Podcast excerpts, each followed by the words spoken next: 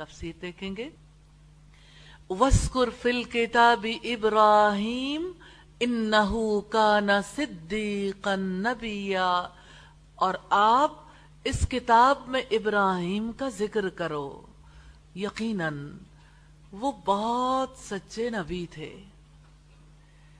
اللہ رب العزت نے اپنے نبی سے فرمایا ہے کہ آپ اس کتاب یعنی قرآن مجید میں ذکر کرو۔ آپ اپنی میمریز میں رکھ لو۔ آپ اس کا مجلسوں میں تذکرہ کرو۔ کیونکہ ان کی زندگی قابل تذکرہ ہے۔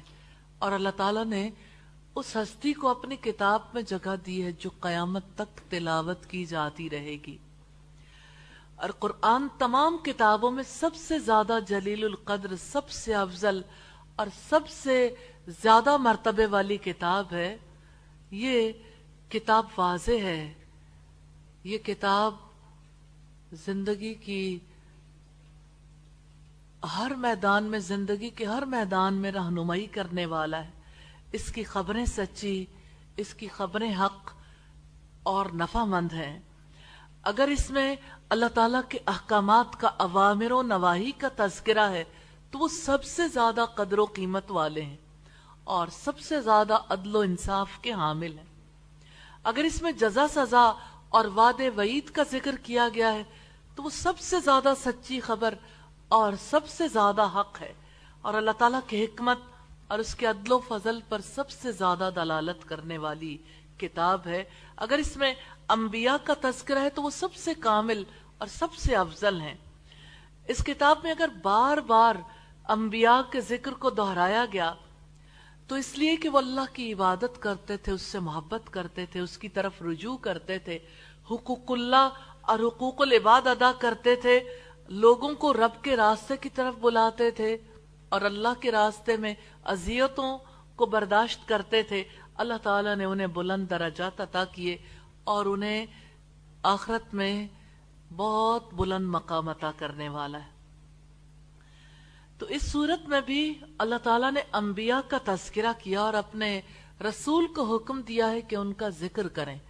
اصل میں دعوت دینے والوں کا کام یہی ہے کہ وہ لوگوں کے سامنے رسولوں کا تذکرہ کریں۔ رسولوں نے کیا کیا؟ کیونکہ وہ آئیڈیل پرسنالٹیز ہیں، وہ ہیروز ہیں۔ لوگ جب اپنی بات کرتے ہیں اور اپنا تذکرہ کرتے ہیں تو کسی کا دل نہیں مانتا۔ لیکن جب انبیاء کا ذکر ہوتا ہے اور انبیاء کے کارناموں پہ بات ہوتی ہے تو کسی کو اس سے اختلاف نہیں ہوتا۔ تو انبیاء کے تذکرے میں ان کی مدہ بھی ہے اور اس میں ان کے ایمان لانے اور ان کی رب کی محبت اور ان کے اعمال کی پیروی کرنے کی ترغیب ہے۔ یعنی جیسے وہ ایمان لائے، آپ بھی ایمان لاؤ۔ جیسے انہوں نے محبت کی آپ بھی اللہ تعالیٰ سے محبت کرو اور ان سے بھی محبت کرو۔ اور جیسے انہوں نے اپنی زندگی میں اعمال کیے، آپ بھی اسی طرح کے اعمال انجام دو۔ وسکر فل کتابی ابراہیم اور آپ اس کتاب میں ابراہیم کا ذکر کرو، جو اللہ تعالیٰ کے خلیل ہیں۔ عجیب بات ہے، ابراہیم علیہ السلام مشرقوں میں پیدا ہوئے۔ اور انہوں نے اپنے رب کو پہچان لیا اور پھر بعد میں ان کی نسلیں پھر مشرق ہو گئیں۔ یعنی وہی رب شناس تھے، لیکن ان کی نسلوں میں توحید کا سلسلہ لمبے عرصے تک جاری نہیں رہا۔ اس لیے مشرقوں کے لیے ابراہیم علیہ السلام کا قصہ بیان کیا کہ وہ اللہ کے نبی تھے، عراق میں پیدا ہوئے، ان کے والد بت پرست تھے۔ اللہ تعالیٰ نے انہیں اپنا خلیل بنایا تھا اور انہی کی اولاد میں سے نبی صلی اللہ علیہ وسلم تمام انبیاء اور مرسلین سے افضل ہیں۔ اللہ تعالیٰ نے ابراہیم علیہ السلام کی اولاد میں کثیر نبی پیدا کیے اور سیدنا ابراہیم علیہ السلام تمام اصحاب فضیلت گروہوں کے تیسرے باپ ہیں۔ سیدنا ابراہیم علیہ السلام کے تذکرے میں بڑی حکمت ہے۔ کیونکہ اللہ رب العزت نے ان کی تعریف کی ہے، اس لیے کہ وہ اللہ تعالی کی مدھو سنا کیا کرتے تھے۔ اس تذکرے میں ان کے فضل و کرم کا بیان ہے اور ان پر ایمان لانے، ان سے محبت کرنے اور ان کی پیروی کرنے کی ترغیب ہے۔ اور مشرقوں کو سمجھانا مطلوب ہے، جن سے تم محبت رکھتے ہو جن کے ساتھ تعلق پر تم فخر کرتے ہو، جن کی اولاد ہونے پر تمہیں ناز ہے، وہ تو بت شکن تھے، تم بت پرست ہو۔ یہ کیسی عقیدت ہے کہ سچے نبی کے ساتھ تعلق رکھ کر تم جھوٹ کی سرزمین پہ کھڑے ہو۔ تو ابراہیم علیہ السلام کی صفات کی وضاحت کرتے ہوئے فرمایا، انہو کانا صدیقا۔ یقیناً وہ بہت سچے تھے۔ کثیر و صدق تھے سچائی کی اعلی حد تک پہنچے ہوئے تھے۔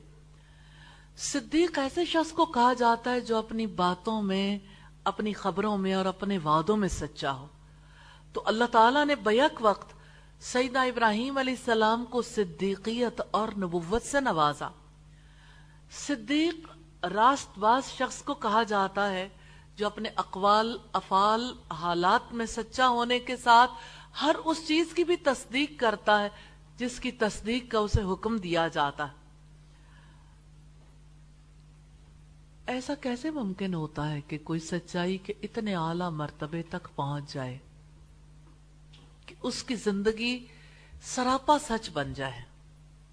اس کا دیکھنا، اس کا سننا، اس کا بولنا، اس کے فیصلے، اس کے اعضا کے اعمال اور اس کے دل کے معاملات اور اس کے تعلقات اور اس کی خریداری اور اس کا فروخت کرنا اور اس کا انسانوں کے درمیان رہنا اور اگر وہ اقتدار تک پہنچے تو سب سے سچا صاحب اقتدار ہو اور اپنی رعایا کے ساتھ سچائی کی زمین پر معاملہ کرنے والا۔ جانتے ہیں کیسے کسی انسان کے اندر سچ جگہ لیتا ہے؟ ایسا تو تبھی ممکن ہے جب آپ بھی سچائی والی زندگی گزارنا چاہیں۔ یہ کہنا بہت آسان ہے کہ سچائی بہت بڑا اور سب سے پہلا خلق ہے، صدق۔ اور اللہ تعالیٰ سچے، اس کی بات سچی اور اس کے رسول سچے، اور ہمیں بھی سچ بولنا چاہیے۔ لیکن اپنے آپ کو سراپا سچائی بنانے کے لیے کتنی محنت درکار ہے۔ دیکھیں، اگر آپ کے پاس میں چھوٹی سی اگزامپل دینا چاہتی ہوں، فرض کریں کہ آپ کھانا بنانا چاہتی ہیں اور آپ کے پاس دال ہے ایسی، ویسے آج کل تو پیچھے سے ہی صاف ہوئی بھی آ جاتی ہے، لیکن دال ہے یا گندم ہے، دال ہے، فرض کریں، اور اس میں بہت کنکر ہے۔ تو آپ کیا کرو گے؟ کنکر چنو گے؟ ایک کنکر بھی بیچ میں رہ گیا تو سارا مزہ کرکرا کر دے گا نا؟ آپ یہ دیکھیے، کبھی کبھی ایسا ہوتا ہے کہ آپ سیر و تفریح کرنے کے لیے جاتے ہیں اور کسی ایسی جگہ جا پہنچتے ہیں جہاں آپ کے کپڑوں کو کانٹے چمٹ جاتے ہیں۔ تو پھر آپ کیا کرتے ہو؟ ایک ایک کانٹے کو چنتے ہو۔ اپنے اندر سے کنکر نکالنا، اپنے اندر سے دل کے اندر پیوست کانٹوں کو اور کردار میں چوبے کانٹوں کو نکالنا مشکل کام تو ہے، لیکن ہے ضروری۔ اب دیکھیں، کوئی اگر فرض کریں کہ کسی کے اندر فرض کریں کہ ایک سو کانٹے چھپے ہوں اور وہ پانچ نکال دے تو کیا بنے گا؟ بہت کام ہو گیا۔ چلو، پچاس نکال دے، پچاس باقی ہیں۔ اگر وہ نائنٹی نائن بھی نکالے گا، ایک بھی مزہ کرکرا کر دے گا۔ تو اس کا مطلب یہ ہے کہ یہ حیات کرنے والا کام ہے۔ کیونکہ زندگی میں ہم ایسے ملے جلے ماحول میں رہتے ہیں جہاں ماحول اثر انداز ہوتا ہے۔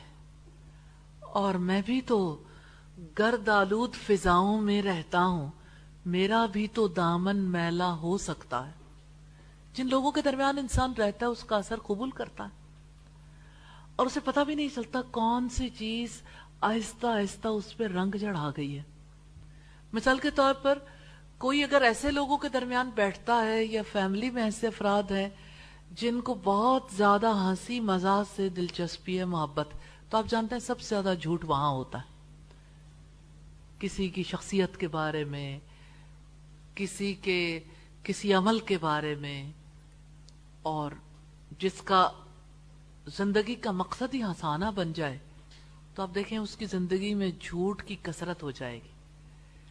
اور آپ دیکھیں کہ جیسے کوئی انسان ایسا ہے جس کے دل میں یہ بات ہے کہ اسے سب سے منفرد نظر آنا چاہیے۔ اب وہ انفرادیت جو خاص طور پر خواتین کا بہت بڑا آبجیکٹو بن جاتا ہے۔ تو آپ دیکھیں کہ انفرادیت کی وجہ سے پھر جو پہلو انسان کے سامنے آتے ہیں، اس کا لباس ایسا ہو جو سب سے اچھا ہو، اور اس کے جوتے ایسے ہوں، اس کا بیگ ایسا ہو، اس کا گھر ایسا ہو۔ اور آپ دیکھیں کہ جب ایک انسان تکلف اور تسنوں کی زندگی اختیار کرتا ہے نا، تو تکلف اور تسنوں تو ذاتی طور پر ہی جھوٹ ہے۔ کیونکہ ریالٹی نہیں ہے نا۔ اور پھر جب تکلف اور تسنوں کی گفتگو ہوتی تو وہ گفتگو بھی جھوٹی ہو جاتی۔ اور پھر جب تکلف اور تسنوں کے تعلقات ہوتے ہیں تو ان تعلقات میں بھی بہت جھوٹ آ جاتا۔ تو ریلی جھوٹ کا معاملہ ایسا ہے ایسا لگتا ہے نا جیسے کنکر تو آپ جدا کر سکتے ہیں نا، لیکن اگر کسی پر جھوٹ کا رنگ چڑھ جائے، پھر کتنا مشکل ہے۔ اور ہم ایسی سوسائٹی میں رہتے ہیں جہاں انسانوں پر جھوٹے رنگ غالب ہیں۔ تو جب کبھی جھوٹا رنگ چڑھ جائے تو ٹھیک ہے، کچے رنگ ہوتے ہیں تو رنگ کاٹ سے بھی دور ہو جاتا ہے۔ آپ نے جو ابایا پہنا ہے نا، اس کو رنگ کاٹ سے اس کا رنگ کاٹ کے دکھائیں، نہیں کٹے گا۔ کیونکہ پختہ ہے۔ وہ جیسے کہتا ہے نا پہیاں آتا چھوٹ جان تے بلا چوٹا ہو جائے۔ کچھ باتیں اتنی پختہ ہو جاتی ہیں جن کا نکالنا آلموسٹ ناممکن ہو جاتا، اللہ تعالیٰ کی رحمت کے بغیر نکلتی نہیں۔ اب ابراہیم علیہ السلام ایک ایسی ایک ایسی سوسائٹی میں پیدا ہوئے تھے جن کی جڑ بنیاد جھوٹ پر تھی۔ اور میں جھوٹ کے حوالے سے ضرور ہم جس ماحول میں رہتے ہیں اور ہماری ہستی کو جو مسائل ہیں میں اس کو بھی سامنے رکھنا چاہتی ہوں۔ دیکھیں، ہمارا ذہن اور ہمارا دل ماحول سے کتنی باتوں کو قبول کرتا ہے اور ہمارے اندر ہمارے پری کانسیپٹس ہیں۔ آپ کے اندر بھی ہوں گے نا؟ آپ کی فیملی میں، آپ کی امی نے کو بات کی ہوگی بچپن میں۔ اب آپ اسے تلاش کریں ملے گی نہیں۔ کھو گئی کہیں لاشعور میں۔ آپ کو کسی نے ڈرایا بچپن میں۔ آپ کو پتا نہیں، کھو گیا کہیں لاشعور میں۔ اب صرف اس کا اثر نظر آتا ہے۔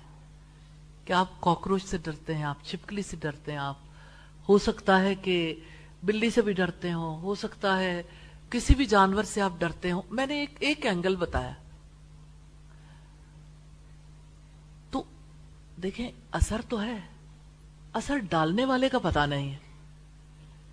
اب آپ اگر اپنی ہستی کو دیکھنا چاہیں، آپ کے ذہن میں، آپ کے شعور کے پیچھے اتنا کچھ ہے جس کا آپ کو پتا نہیں۔ جب تک اس کو ایڈریس نہیں کیا جائے گا نا، اس وقت تک زندگی سے وہ بات نہیں نکل سکتی۔ اب آپ دیکھیں کتنے ہی لوگ ہیں جو شادی بیاہ کے موقع پر رسوم اور رواج سے نہیں نکل پاتے کیوں؟ کیا وہ نکلنا نہیں چاہتے؟ چاہتے ہیں۔ نکل نہیں پاتے، کیونکہ بچپن سے لے کے اس عمر تک جو چیزیں اندر جاتی رہیں، اب وہ کہیں گم ہو گئیں، لیکن اپنے آپ کو آپ محسوس کرتے ہیں، بندھے ہوئے وہ سب کچھ جو اللہ تعالی کے حکم کے خلاف ہے، وہ باطل ہے، وہ جھوٹ ہے، جس کے ساتھ آپ کی زندگی بندھی ہوئی اب وہ سارا کچھ پیچھے موجود ہے۔ آپ کو خود بھی پتا نہیں۔ اور اس نے آپ کی زندگی کو جکڑ رکھا ہے۔ اور آپ کو وہ چیزیں آگے نہیں جانے دے رہی۔ اللہ تعالیٰ نے اپنی سچی کتاب اس لیے نازل کی ہے کہ ہر انسان کے اندر جہاں جو باطل موجود ہے نا، اس کو اکھیڑ اکھیڑ کر نکالا جائے۔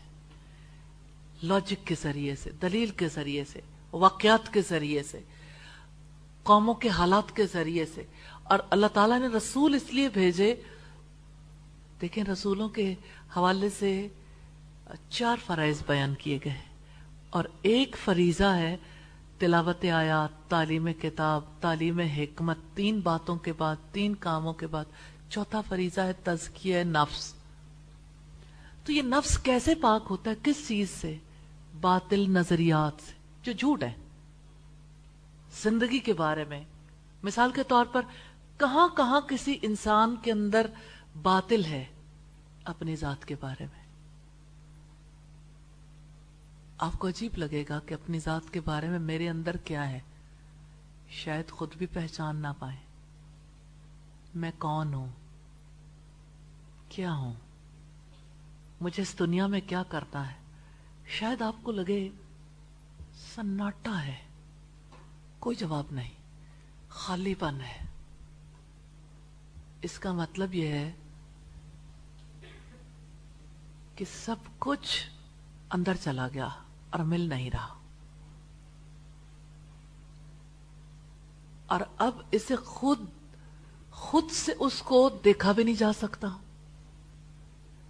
اور عجیب بات ہے، انسان ان باطل نظریات کا قیدی بنا رہتا ہے۔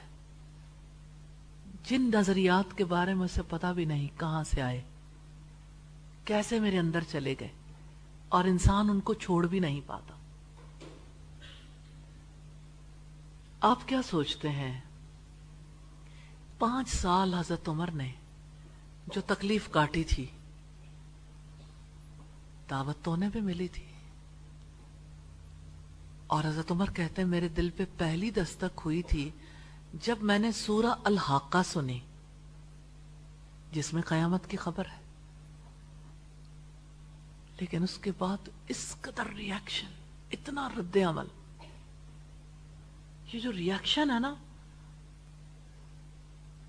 یہ ظاہر کرتا ہے کہ ایک انسان نے جو بات سنی ہے، اس کا اثر ہوا ہے، لیکن اسے اب کچھ پتا نہیں چلتا کہ اصل بات کیا ہے۔ کیونکہ وہ جہاں بندھا ہوا ہے نا، اس کا دل، اس کا ذہن، اس کی زندگی، اسے پتا نہیں ہے کہ مجھے کس نے باندھا اور کیوں باندھا اور کیسے باندھا، لیکن بندھا ہوا ہے۔ تو انسان، ہر انسان اپنی ذات کے بارے میں، رب کائنات کے بارے میں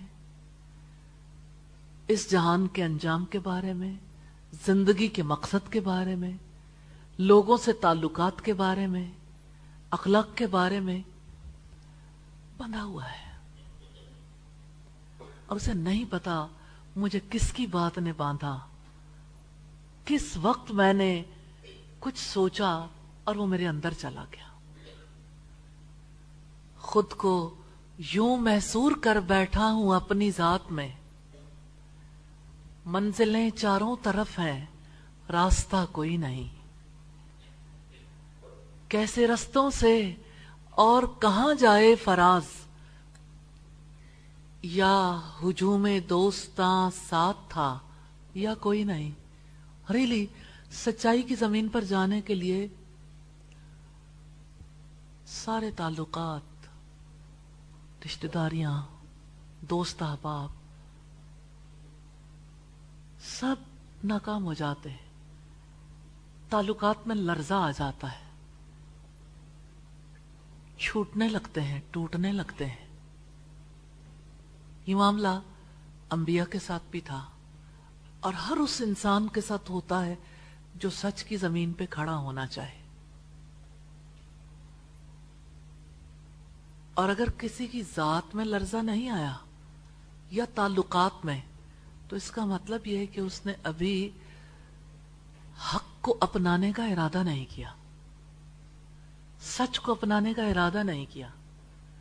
تو جو چیزیں انسان کو اپنے زندگی میں چاہیے، اپنی ذات کی پہچان،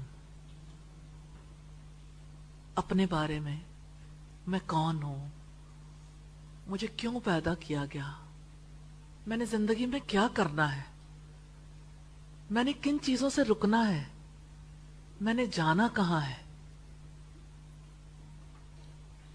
اگر اپنی ذات کے بارے میں، رب کائنات کے بارے میں، اور اس کائنات کے بارے میں تعلقات، معاملات، اخلاقیات، ان سب چیزوں کے بارے میں، اس کی معیشت، معاشرت کے بارے میں، وہ سچا علم حاصل نہیں کرتا جو اللہ تعالیٰ نے آسمانوں سے بھیجا۔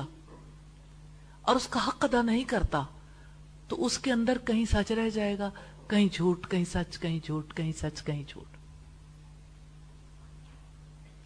تو اس کا نتیجہ برآمد نہیں ہوتا۔ ابتدا میں جو کشمکش ہوتی ہے نا، جیسے اندھیرے اور روشنی کی کشمکش ہوتی ہے، تو اگر ایک انسان کو سچے لوگوں کا ساتھ مل جائے نا جیسے حضرت یوسف علیہ السلام نے دعا کی تھی، وہ الحقنی بسوالحین کہ مجھے صالحین کے ساتھ ملا دے۔ جب سچے لوگوں کا ساتھ مل جائے نا، اور کیوں نہ سچے لوگوں کا ساتھ چاہیں کہ جب رب العزت نے فرمایا، کونو مع الصادقین سچے لوگوں کے ساتھ ہو جاؤ۔ تو جب سچے لوگوں کا ساتھ مل جاتا ہے نا، تو انسان کو صاف صاف نظر آنا شروع ہو جاتا ہے۔ کہاں خرابی ہے جس کو دور کرنا ہے؟ دیکھیں، آپ نے اپنے چہرے کی زینت کے لیے میک اپ کیا اور آپ کا مسکارا یا آپ کا لائنر پھیل گیا تو آپ کے ارد گرد والے کیا کریں گے؟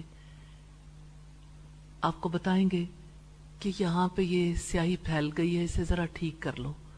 یہ لپسٹک یہاں سے ٹھیک نہیں ہے۔ یہ آپ نے جو ڈریس پہنا ہے یہ تھوڑا سا پراپرلی پریس نہیں ہے یا اس مناسب طریقے سے آپ نے دوپٹہ نہیں لیا یا شال یا چادر یا کوئی بھی چیز ہے، وہ آپ کو بتائے گا کہ یہاں یہاں خرابی ہے۔ ریلی اللہ تعالیٰ نے سادگی کے ساتھ یہی بات کہی ہے۔ وَالْأَسْرَ ان الانسان لفی خسر۔ زمانے کی قسم انسان یقیناً خسارے میں ہے۔ سوائے ان لوگوں کے جو ایمان لائے، جنہوں نے نیک عمل کیے، جو آپس میں ایک دوسرے کو حق اور صبر کی تلقین کرتے رہے۔ تو یہ حق کی تلقین اتنی بڑی بات۔ تو اکیلے اکیلے یہ سفر ہوتا نہیں ہے۔ ایک انسان کی اپنی ذات کی اصلاح بھی نہیں ہوتی۔ انسان کی اصلاح اس وقت ہوتی ہے جس وقت انسان نیک لوگوں کے ساتھ رہتا ہے اور علم حاصل کرتا ہے اور تعلیم دیتا ہے۔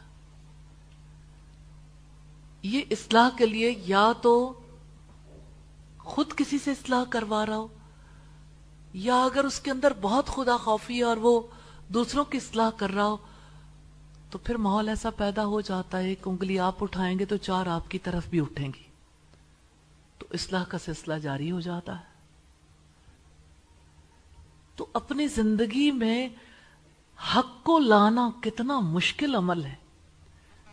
ابراہیم علیہ السلام کو اگر اللہ تعالیٰ نے صدیق کہا، تو ابراہیم علیہ السلام ایسے ماحول میں پیدا ہوئے تھے جہاں صدق تھا ہی نہیں۔ جہاں کسی کو حق کا پتہ نہیں تھا۔ جہاں کوئی اپنی ذات کا مقصد نہیں سمجھتا تھا۔ جہاں کوئی رب کائنات کو نہیں پہچانتا تھا۔ وہ تو کہتے تھے، تارا ہمارا رب ہے۔ ابراہیم علیہ السلام نے بھی تو تارے کو دیکھا تھا اور کہا تھا، یہ میرا رب ہے۔ آپ کو یاد ہوگا، جب چاند کو دیکھا تو کہا، یہ بڑا ہے۔ زیادہ چمکتا ہے، یہ میرا رب ہے۔ سورج کو دیکھا، کہا، یہ سب سے بڑا ہے۔ یہ میرا رب ہے۔ لیکن غور و فکر کے بعد کس نتیجے پر پہنچے؟ کہ یہ تو جہانوں کے پیدا کرنے والے کی برابری ہے۔ اور میں برابری سے باز آیا میں شرک اور شرکا سے بیزار تو انہوں نے حق کو کیسے اختیار کیا؟ اللہ تعالیٰ نے انہیں اپنی بادشاہت کے نظارے دکھائے تھے نا، غور و فکر کیا۔ تو صدیقیت کے مرتبے پر پہنچنے سے پہلے دیکھیے کیا کیا حالات ابراہیم علیہ السلام کے ساتھ پیش آئے۔ اور پھر عجیب معاملہ ہے، لیکن صدق کا امتحان ہوتا ہے۔ اور ابراہیم علیہ السلام کا امتحان ہوا۔ جس وقت انہوں نے پتوں کو توڑ ڈالا، جب نمرود کے دربار میں گئے، جب اعلانیہ دعوت دی، جب اس نے پوچھا تیرا رب کون ہے؟ جب ابراہیم علیہ السلام نے اپنے رب کے بارے میں بتایا، فیصلہ تو ہو گیا۔ اور اس کے اندر بھی وہ احساس اجاگر کرنے کی کوشش کی تھی اور سچائی کا کوندہ لمحے بھر کے لیے لپکا تھا، لیکن پھر بجھ گیا۔ پھر جب انہوں نے آگ میں ڈالنے کا فیصلہ کیا تو آپ اس وقت کے صدق کو دیکھیے۔ اللہ تعالیٰ کی تقدیر پر سچا ایمان ہے۔ کہ یہ اللہ کی تقدیر ہے۔ اور اللہ تعالیٰ نے مجھے ان کے ہاتھوں مرنے کے لیے تو پیدا نہیں کیا۔ تو ٹھیک ہے، دیکھتے ہیں۔ اس موقع پر ان کی سچائی کو دیکھیے۔ گھبراہٹیں نہیں تھی یہ گھبراہٹ کیا ہے؟ یہ گھبراہٹ جو ہے، اللہ تعالی کی ذات پر ایمان میں جھوٹ کا شامل ہونا۔ کمی ہے نا؟ نقص ہے۔ اور ابراہیم علیہ السلام میں کوئی گھبراہٹ نہیں تھی۔ حسبن اللہ نعم الوکیل۔ سکون ہے، اطمینان ہے۔ یہ صدق کے پھل ہیں۔ اندر تک سچائی اتری بھی ہے۔ اور پھر آپ دیکھیں کہ اللہ تعالیٰ نے آگ کو ٹھنڈا کر دیا۔ تو ابراہیم علیہ السلام نے کہا، انی ذاہب نیلا ربی. میں اپنے رب کی طرف جاتا ہوں۔ ہمارے یہاں لوگ کہتے ہیں، کلمہ پڑھ لیا، قرآن پڑھ لیا، اب نماز پڑھنے جاتے ہیں. تو جب امتحان آتے ہیں نا، تب انسان زیادہ خالص ہوتا ہے۔ تب انسان سچائی کے ساتھ نماز ادا کرنے کے قابل بھی ہوتا ہے۔ تب انسان کے قول اور فیل میں تضاد نہیں ہوتا۔ تو ابراہیم علیہ السلام نے حق کا علم حاصل کیا تھا، اس پر غور و فکر کیا تھا، اور حق کا علم ان کے دل کی گہرائیوں میں اتر گیا تھا۔ اچھا آپ مجھے یہ بتائیے، آپ اثر ہوتے ہوئے تو دیکھتے ہیں بہت ساری بہت ساری چیزوں کا اثر ہوتا ہے نا؟ مثال کے طور پر جیسے کوئی غمگین بھی اور بہت اچھی خوشبو لگا لے تو اس کا غم ایسے جیسے زائل ہو گیا۔ ریلی موڈ بدل جاتا۔ اور خوشبو کے یہ اثرات ہیں۔ اور اب دیکھیے کہ کوئی شہد استعمال کرتا ہے، اس کے اثرات بھی ہوتے ہیں۔ لیکن اگر کوئی زہر استعمال کر لے، تو زہر کا اثر نظر آتا ہے نا۔ اسی لیے تو زہر سے لوگ بچتے ہیں۔ اور زہر کے اثرات کے بارے میں جان کر سب لوگ پھر زہر سے بچتے ہیں۔ لیکن یہ جو جھوٹ کا زہر ہے اور جھوٹے اور باطل نظریات کا زہر ہے، اس کی وجہ سے زندگی پہ جو اثر ہوتا ہے، اس کو نہیں سمجھتے۔ اس لیے ملے جلے ماحول میں ہر ایک کی باتیں بھی سنتے رہتے ہیں اور ملے جلے ماحول میں کبھی لوگوں کے ساتھ ہو جاتے ہیں اور کبھی اللہ تعالی کی جانب ہو جاتے ہیں۔ اب دیکھیں ہماری سوسائٹی کے لوگ تو کہتے ہیں، چلو تم ادھر کو جدھر کی ہوا ہو۔ تو ہوا کے دوش پہ تو جو چلتا ہے، اس کی زندگی تو سچی زندگی نہیں ہے۔ ہم نے سچائی کی پیکر کا حال دیکھا سیدہ مریم کا۔ ان کی والدہ سچی عورت تھی سیدہ ہننا انہوں نے اپنی بیٹی کے بارے میں، اپنے پیٹ کے بچے کے بارے میں سچی بات کہی تھی کہ میں اسے اللہ تعالی کے لیے آزاد کرتی ہوں۔ اتنا اخلاص تو تھا۔ کہ سیدہ مریم تا حیات اپنے رب کے لیے آزاد رہیں اور اپنے رب کے لیے آزادی کو انہوں نے انجوائے بھی کیا اور اس کی خاطر دکھ بھی کاٹا۔ لیکن موت تک ان کی زندگی کا سب سے بڑا مشن یہی تھا کہ وہ اللہ تعالیٰ کی فرما بردار رہیں، اس کی کتاب اور اس کی آیات کی تصدیق کریں۔ اور اللہ تعالیٰ کے حکم کے آگے سر جھکا دیں تو اب جس نبی کو دیکھو گے، اب جس سول انسان کو دیکھو گے، وہ اسی طرح سے سچی زندگی گزار کے گئے۔ ہمارے یہاں جھوٹ کے بارے میں اور سچ کے بارے میں اتنا لمیٹڈ کانسیپٹ دیا جاتا ہے کہ لوگوں کو پھر سچ اور جھوٹ کی بات سمجھ ہی نہیں آتی۔ یہ لگتا ہے صرف خلاف واقعہ بات نہیں کرنی، کیونکہ یہ جھوٹی بات ہے۔ لیکن خلاف واقعہ بات سن لیتے ہیں۔ اور خلاف واقع بات کے بارے میں کسی رد عمل کا اظہار بھی نہیں کرتے، تو اس کا مطلب ہے بے بنیاد سچ ہے۔ اگر ہے بھی تو۔ کہ سچائی ہے تو صحیح زندگی میں، لیکن اس کی کوئی جڑ بنیاد نہیں ہے۔ اس لیے سچائی کبھی اس جھوٹ کی طرف مڑ جاتی ہے، کبھی اس جھوٹ کی طرف مڑ جاتی ہے، اور اس کا کوئی ریزلٹ سامنے نہیں آتا۔ تو ابراہیم علیہ السلام کی قداور شخصیت کو دیکھیے، رب العزت نے فرمایا، انہو کانا صدیقا نبیا.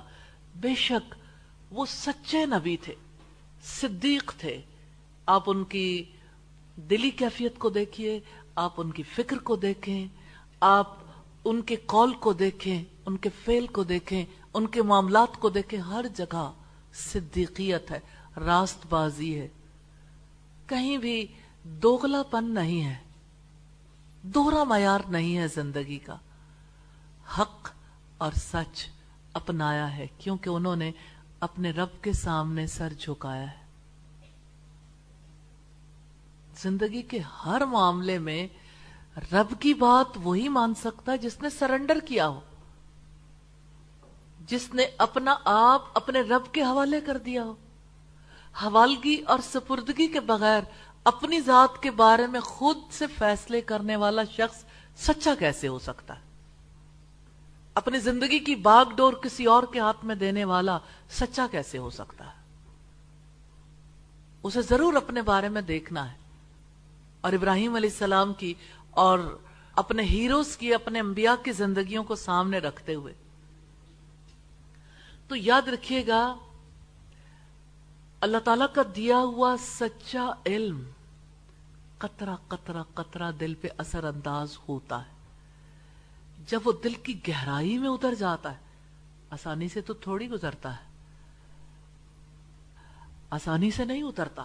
اب دیکھیں کبھی کبھی ایسا ہوتا ہے نا کہ آپ کھانا کھاتے ہو تو لکما آپ کے حلق میں اٹک جاتا ہے اور آپ پھر پانی پی لیتے ہو اور لکما حلق سے گزر جاتا تو سچی باتیں تو بہت ساری ایسی ہوتی ہیں کڑوی۔ کڑواہٹیں اس لیے آتی ہیں کہ آپ کے اندر کچھ اور ہے۔ اور جو اللہ تعالیٰ نے بتایا، جو حق بات ہے وہ کچھ اور ہے۔ اب جب وہ کڑواہٹ اندر اترنے لگتی ہے، تو کڑواہٹ پر انسان کا رد عمل فرق ہوتا ہے نا۔ وہ بات دل کی گہرائیوں میں کیسے اترے گی؟ الٹ جائے گی باہر۔ اس کا علاج کرنا ضروری ہے۔ تو علم دل میں کیوں نہیں اترتا؟ نہ اترنے کا سبب کیا ہے؟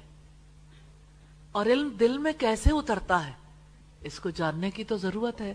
اور آپ آپ میں سے جو انٹرسٹڈ ہوں، یہ ایک دفعہ کا معاملہ نہیں ہے نا؟ زندگی کا معاملہ ہے۔ تو جو لوگ انٹرسٹڈ ہوں، وہ دل بدلے تو زندگی بدلے میں سے یہ دونوں ٹاپکس دوبارہ سن لیں۔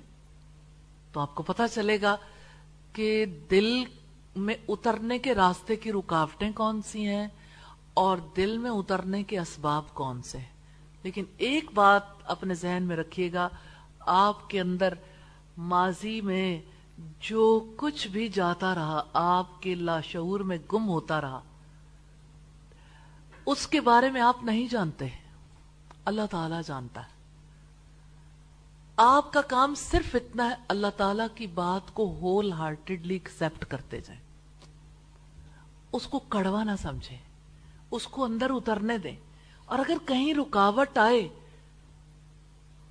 تو پھر ڈسکس کریں کہ میرے ساتھ یہ مشکل پیش آ رہی ہے۔ اور ڈسکس کرنے سے پہلے، کسی انسان سے ڈسکس کرنے سے پہلے، اگر آپ سچ کی زمین پر ہیں، تو سب سے پہلے اپنا معاملہ اپنے اللہ کے حوالے کریں۔ اپنے رب کے حوالے کر دیں۔ اس سے سرگوشیاں کریں۔ اور اپنے رب سے کہیں اولا تکلنی الا نفسی طرفت مجھے ایک لمحے کے لیے بھی میرے نفس کے حوالے نہ کرنا۔ وہ اسلح لی شنی کلو اور میرے حالات کی اصلاح کر دینا۔ سارے حالات کی۔ لا الہ الا انت تیرے سوا کوئی معبود نہیں۔ تو ہی معبود ہے۔ تو ہی میرے حالات کی اصلاح کر سکتا ہے۔ اور ریلی یہ کوئی ایک معاملہ نہیں ہے۔ آپ جب تک زندہ ہیں، جب تک سانس آ جا رہی ہے، ہر وقت آپ کی زندگی میں کچھ نہ کچھ انٹر ہونے کی کوشش کر رہا ہے۔ اب دیکھیے، ووہان میں چائنا کا جو ایک صوبہ ہے، اس کا سٹی ہے، ووہان میں لوگوں کے گھر سیل ہو رہے ہیں۔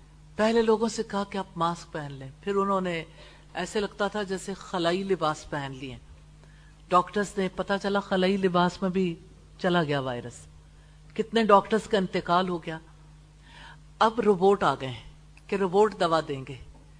اور لوگ جو ہیں وہ گھروں میں محسور ہو گئے کہ اپنے گھروں کے اندر رہیں، باہر نہ نکلیں۔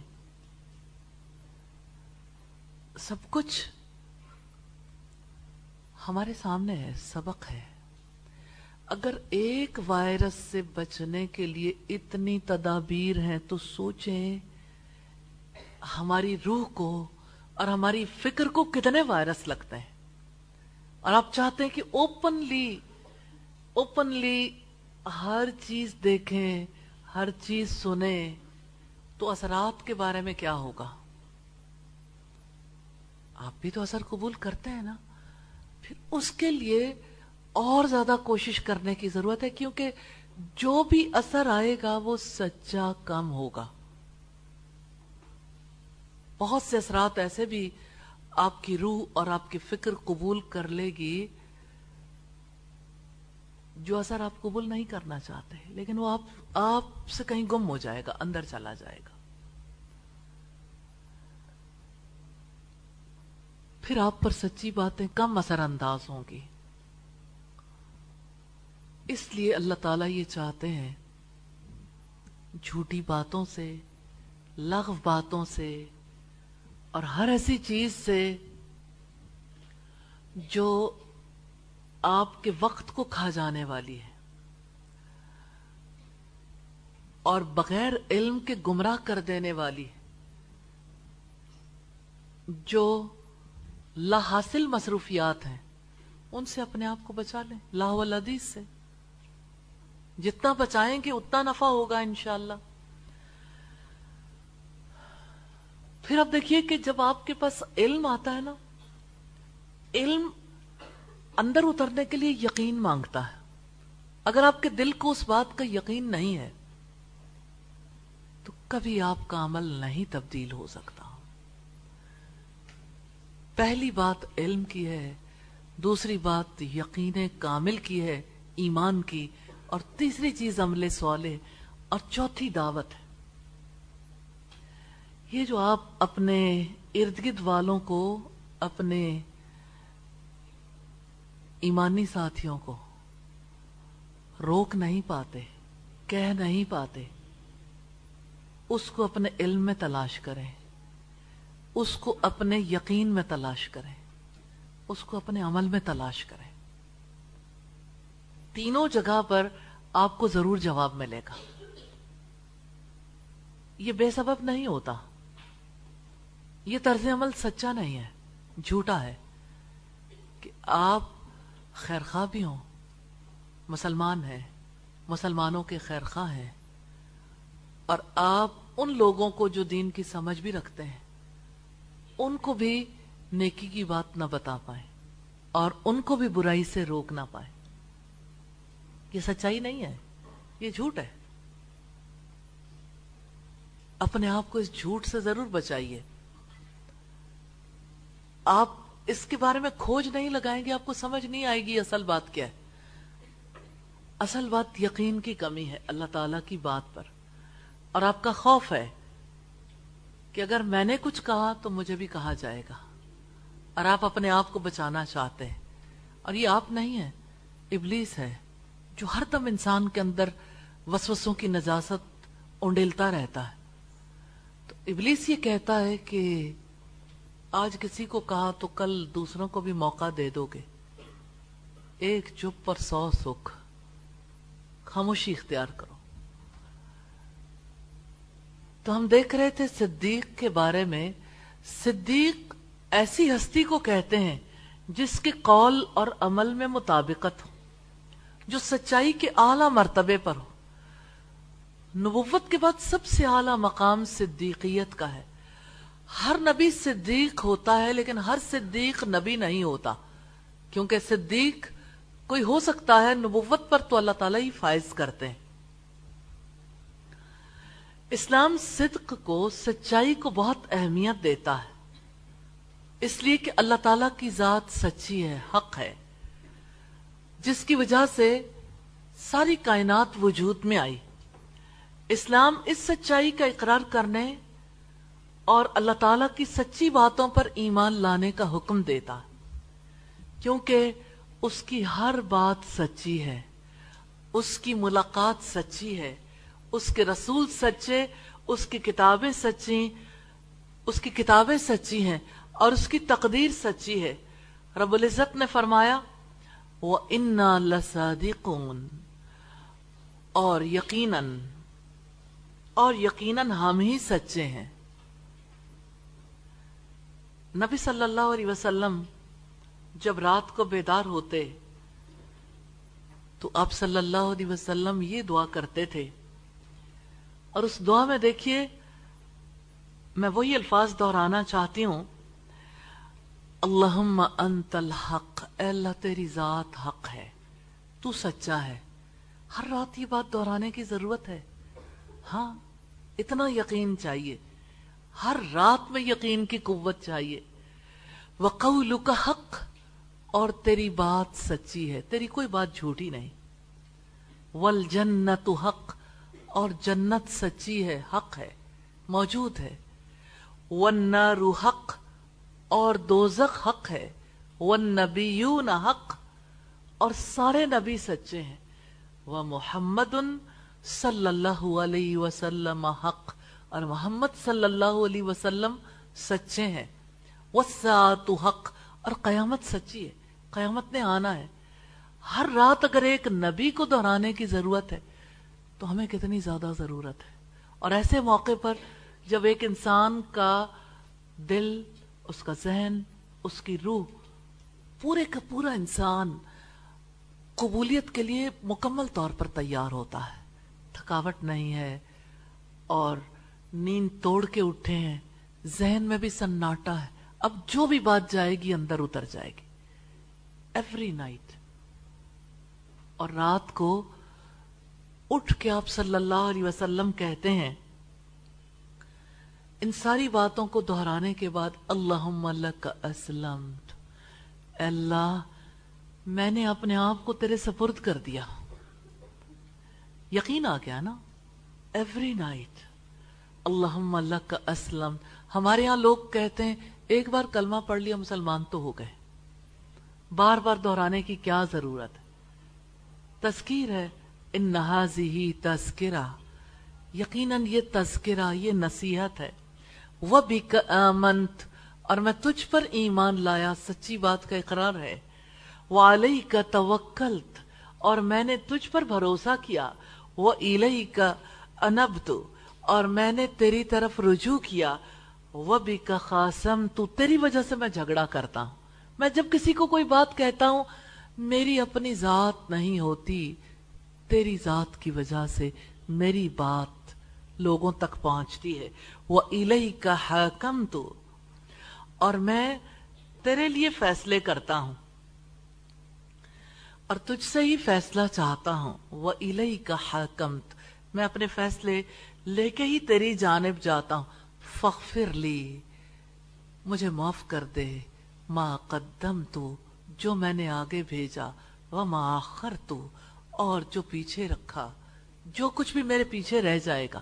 ابھی ہے میرے دل میں یا ذہن میں؟ کسی چیز کا اثر رہ گیا میری زندگی میں، یا میرے وفات پانے کے بعد میرے پیچھے رہ گیا؟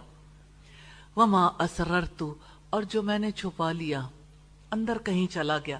مجھے ہمیشہ یہ فیل ہوتا ہے کچھ چیزیں انسان خود چھپاتا ہے اور کچھ چھپ جاتی ہیں۔ لیکن یہاں نبی صلی اللہ علیہ وسلم فرماتے ہیں، وما اسرر تو اور جو میں نے چھپا لیا وما عالم تو اور جو میں نے اظہار کیا انتل مقدم تو ہی آگے لے جانے والا ہے۔ وہ انتل مؤخر اور تو پیچھے کرنے والا ہے۔ انسان کی زندگی میں یہ جھگڑا چلتا رہتا ہے۔ آگے پیچھے آگے پیچھے۔ تو بندہ کہتے ہیں آگے جانے کی میں کوشش کر لوں۔ اللہ تعالیٰ نہ چاہے تو کوئی آگے نہیں جا سکتا۔ اللہ تعالیٰ ہی آگے کرتا ہے اور اللہ تعالیٰ ہی پیچھے کرتا ہے۔ لا الہ الا انت۔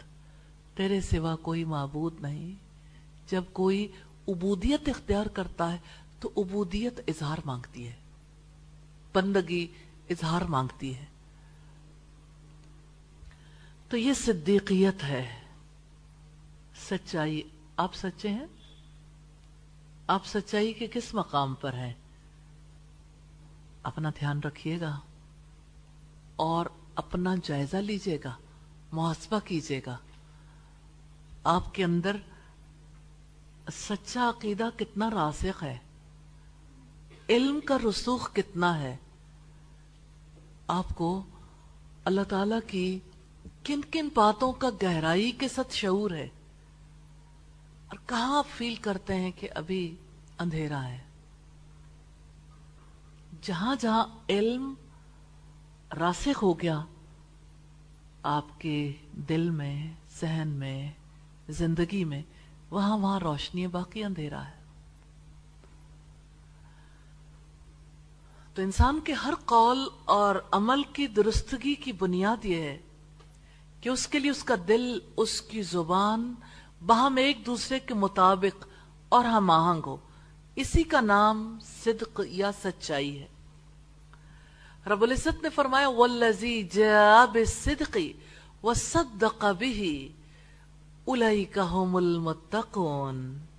اور جو شخص سچائی لے کر آیا اور اس نے اس کی تصدیق کی، یہی لوگ متقی ہیں۔ یہ سورہ زمر کی آیت نمبر 33 ہے۔ اور سورہ عال عمران کی آیت نمبر نائنٹی فائیو میں فرمایا، بات بڑی سادہ ہے۔ قل صدق اللہ۔ آپ کہہ دو اللہ تعالی نے سچ کہا۔ آپ کب کب کہتے ہیں؟ موقع پر دیکھیے۔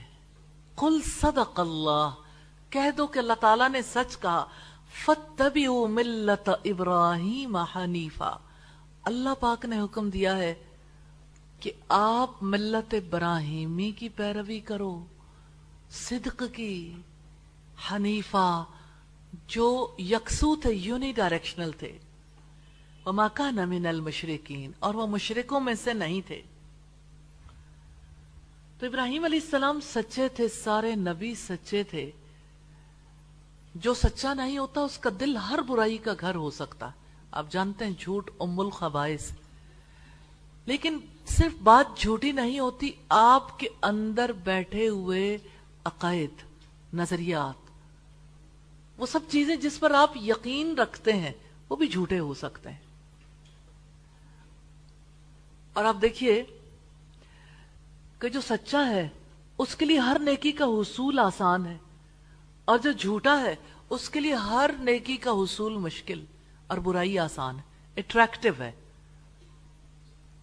کہتے ایک شخص نبی صلی اللہ علیہ وسلم کی خدمت میں حاضر ہوا، عرض کی، یا رسول اللہ، مجھ میں چار بری خصلتیں ہیں۔ ایک یہ کہ بدکار ہوں، دوسری یہ کہ چوری کرتا ہوں، تیسری یہ کہ شراب پیتا ہوں، چوتھی یہ کہ جھوٹ بولتا ہوں۔ ان میں سے جس ایک کو فرمائیے، آپ کی خاطر اسے چھوڑ دوں گا۔ یعنی آپ کہیں گے تو میں چھوڑ دوں گا۔ آپ نے فرمایا، جھوٹ نہ بولا کرو۔ اس نے اس کا عہد کیا۔ اب جب رات ہوئی تو شراب پینے کو جی چاہ، پھر بدکاری کے لیے آمادہ ہوا۔ تو اس کو خیال گزرا کہ جب نبی صلی اللہ علیہ وسلم پوچھیں گے کہ رات تم نے شراب پی، بدکاری کی، تو کیا جواب دوں گا؟ اگر کہوں گا کہ ہاں میں نے کیا تو زنا اور شراب کی سزا دی جائے گی۔ اگر نہیں کی تو عہد کے خلاف ہوگا۔ یہ سوچ کر ان دونوں سے باز رہا۔ جب رات زیادہ گزری، اندھیرا چھا گیا۔ تو چوری کے لیے گھر سے نکلنا چاہ پھر اسی خیال نے تھام لیا کہ کل پوچھ گچھ ہوئی تو کیا کہوں گا۔ ہاں کروں گا تو ہاتھ کٹیں گے۔ اور نہیں کرتا تو بدہدی ہوتی ہے۔ اس خیال کے آتے ہی جرم سے بھی باز آیا۔ صبح ہی تو دوڑ کر نبی صلی اللہ علیہ وسلم کی خدمت میں حاضر ہوا، عرض کی یا رسول اللہ، جھوٹ نہ بولنے سے میری چاروں بری خصلتیں مجھ سے چھوٹ گئیں۔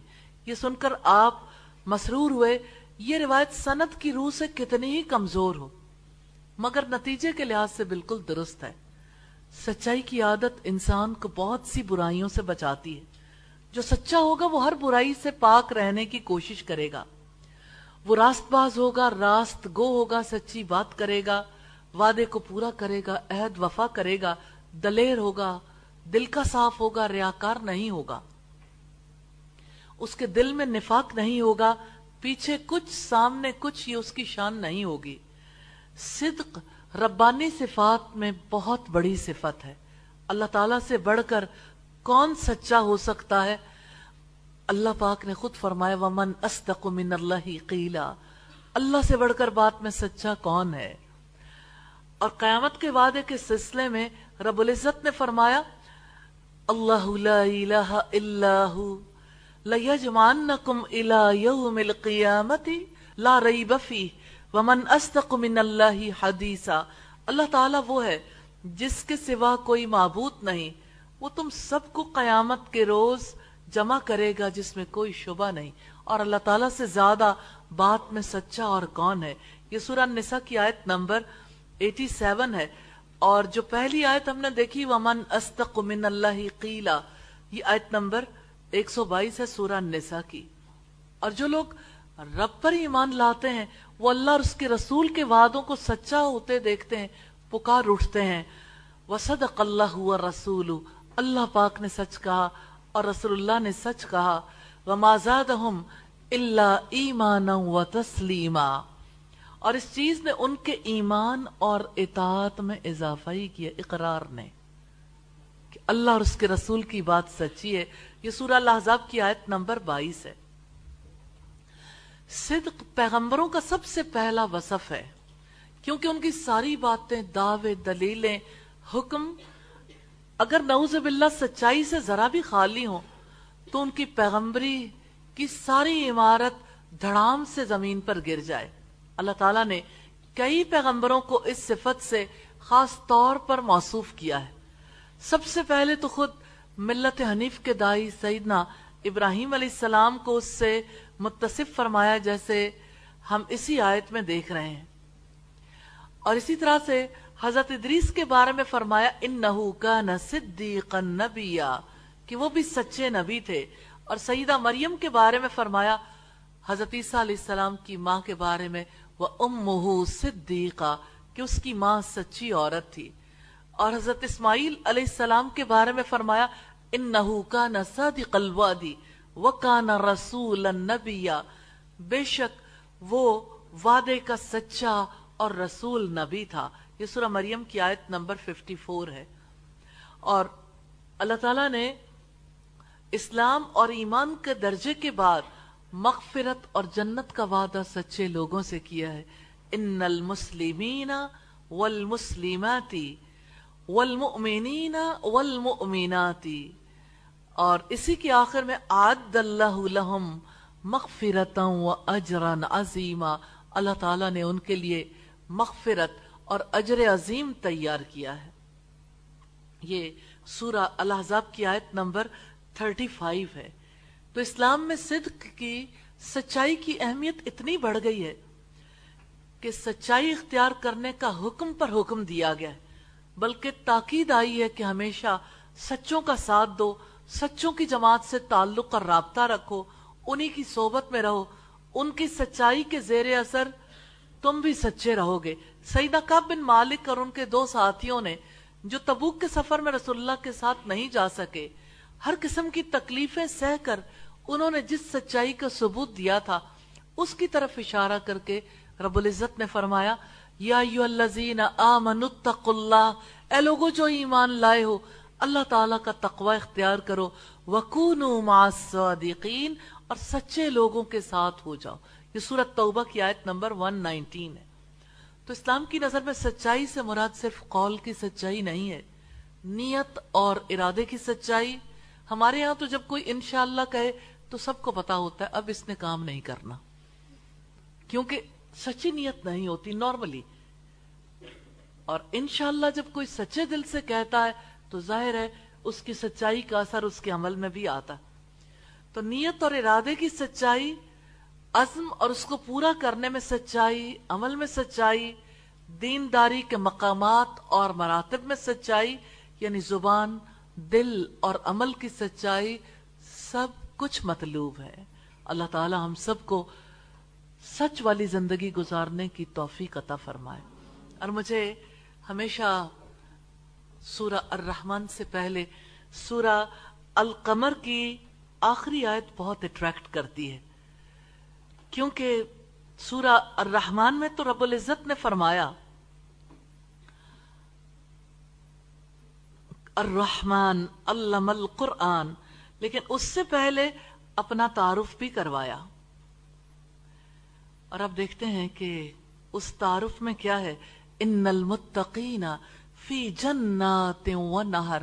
بے شک متقی لوگ باغات اور چشموں میں ہوں گے۔ فی مقاد صدق سچائی کے مقام پر اند ملیک مقتدر۔ بڑے زی اقتدار بادشاہ کے پاس۔ تو یہ سچائی کا مقام ہے۔ جس نے سچی زندگی گزاری، وہ رحمان کے پاس ہوگا، ان دا ملیک مقتدر۔ یہ اللہ پاک نے ارشاد فرمایا۔ تو دل نہیں چاہتا۔ ان دا ملیک مقتدر، جو اللہ پاک نے فرمایا، بڑے زی اقتدار بادشاہ کے پاس کہ اس مقام تک پہنچ جائیں۔ یا اللہ ہم سب کو توفیق عطا فرما دے۔ آیت نمبر فورٹی ٹو ہے۔ سچائی اثر رکھتی ہے۔ سچائی کی بات ہو یا سچا عمل۔ ایسا نہیں ہو سکتا کہ کوئی انسان سچا ہو۔ اس نے سچائی کا علم حاصل کیا ہو۔ سچ اس کی رگو پہ میں اتر گیا ہو۔ وہ سچا علم اس کے اندر راسخ ہو گیا ہو۔ تو وہ اس کے عمل سے ظاہر نہ ہو۔ اور ایسا نہیں ہو سکتا کہ جس کے دل میں سچائی اتر جائے وہ سچائی کا اظہار نہ کرے۔ اس سچائی کی دعوت نہ دے۔ ہاں یا تو علم میں پختگی نہیں، قبولیت نہیں ہے، یقین نہیں ہے، یا عمل میں پختگی نہیں۔ اللہ کی باتوں پر یقین نہیں ہے۔ جس کی وجہ سے ان باتوں کا اظہار کسی کے سامنے کر نہیں پاتے، کیونکہ یقین کے بغیر اظہار نہیں ہو سکتا۔ یقین محکم، عمل پہ ہم۔ جب یقین ہوگا تو آپ اللہ تعالی کی بات مسلسل لوگوں کے سامنے رکھیں گے۔ آپ رک نہیں سکیں گے۔ یہ ہو نہیں سکتا۔ جو بات دل پہ اترتی ہے، وہ بات زبان پر ضرور آتی ہے۔ جہاں دل کی محبت انوالو ہو جاتی ہے، وہاں پر ایک انسان کی زبان اور اس کا عمل اظہار کیے بنا رہ نہیں سکتا۔ تو ایسا نہیں ہو سکتا حق کا علم کسی کے اندر آئے اور وہ دعوت دیے بنا رہ جائے، یہ نہیں ہو سکتا۔ اگر یہ ایسا ہو رہا ہے تو یقین نہیں ہے۔ حق بات پر یقین نہیں ہے۔ اس لیے یقین کے لیے کوشش کرنی چاہیے۔ ہم اسی لیے ہمیشہ کہتے ہیں کہ جن لوگوں کے لیے اللہ تعالی کی بات پر عمل کرنا یا دعوت دینا مشکل ہو، تعلیم دینا مشکل ہو، وہ دوبارہ عقیدہ پڑھیں، پھر قرآن پڑھیں۔ حتیٰ کہ دل کو یقین آ جائے۔ اس قال لی ابھی یا بتی لما تعبد ما لا يسمع ولا يبصر ولا يغني عنك شيئا جب اس نے اپنے باپ سے کہا، اے میرے ابا جان، آپ اس کی عبادت کیوں کرتے ہیں؟ جو نہ سنتا ہے اور نہ دیکھتا ہے، اور نہ آپ کے کچھ بھی کام آ سکتا ہے۔ کیسے کوئی اپنے والد کو یہ بتا سکتا ہے کہ اس کی ساری زندگی کی بنیاد غلط ہے؟ آج صورتحال کتنی فرق ہے۔ آج کسی کے ماں باپ نیکی پر ہوں اور اولاد اس نیکی کو قبول نہ کرتی ہو، تو اولاد کے اندر اتنا یقین ہے باطل پر کہ وہ اس باطل کے وکیل بن کر کھڑے ہو جاتے ہیں کہ یہ درست کام ہے۔ تو بات تو یقین کا ہے، بات تو یقین کی ہے۔ جس کو یقین آ جاتا ہے وہ اپنے طرز عمل کو چھوڑنا نہیں چاہتا، جس چیز پر اسے یقین ہوتا۔ تو یہ یقین تھا ابراہیم علیہ السلام کا کہ اللہ تعالی کی ذات حق ہے اور اس کے ساتھ کوئی شریک نہیں ہے۔ اس لیے انہوں نے اپنے والد سے کہا، جو بتوں کی پرستش کرتے تھے، کہ اے میرے ابا جان، محبت دیکھیے گا، ہتھوڑا نہیں ہے۔ ہیمرنگ نہیں ہو رہی، اگرچہ یہ بھی ہیمرنگ ہے۔ اے میرے ابا جان، آپ اس کی عبادت کیوں کرتے ہیں؟ جو نہ سنتا ہے، نہ دیکھتا ہے لاجک ہے نا؟ کہ تو دیکھتے تک نہیں ہے، پھر کیوں ان کی بات مانتے ہیں؟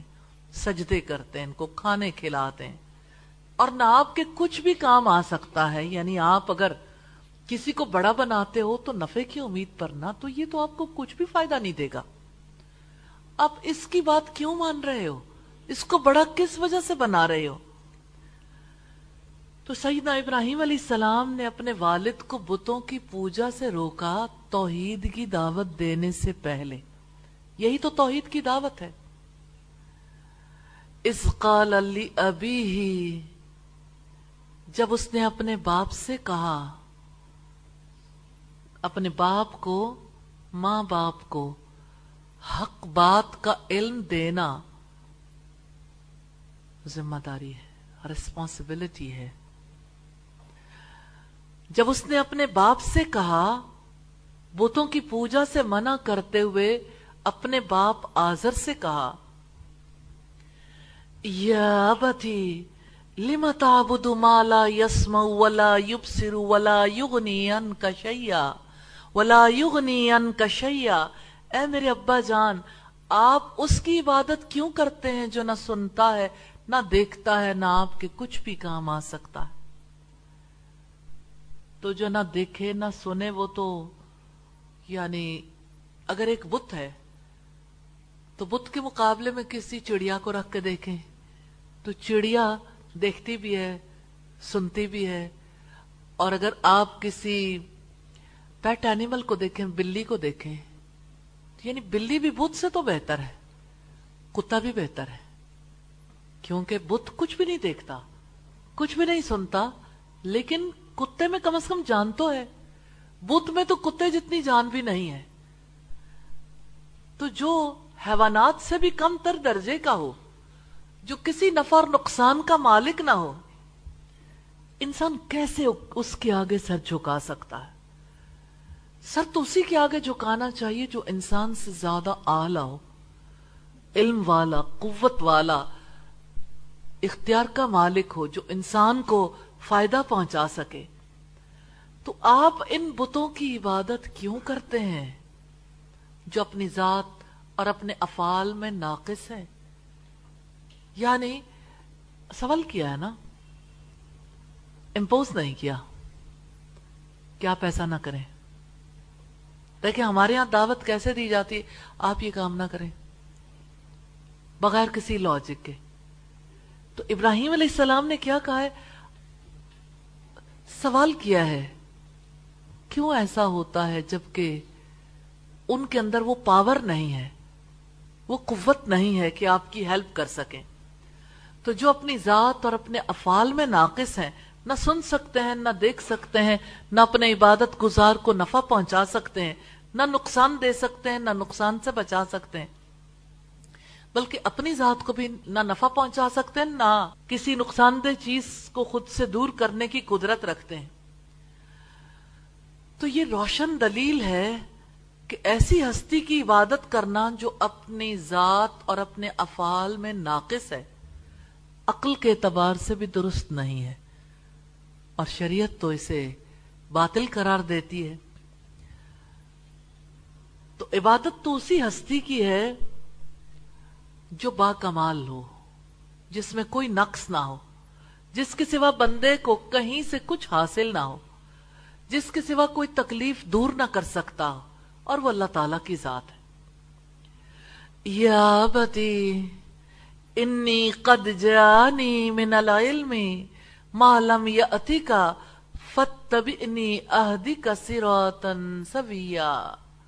اے میرے ابا جان بلا شبہ میرے پاس یقیناً وہ علم آیا ہے جو آپ کے پاس نہیں آیا۔ چنانچہ آپ میرے پیچھے چلیں۔ میں آپ کو سیدھے راستے پر لے جاؤں گا۔ سیدنا ابراہیم علیہ السلام نے اپنے والد کو اپنی پیروی کی دعوت دی۔ دلیل دے کر، یا بتی انی قد جانی من العلم ما لم یأتک۔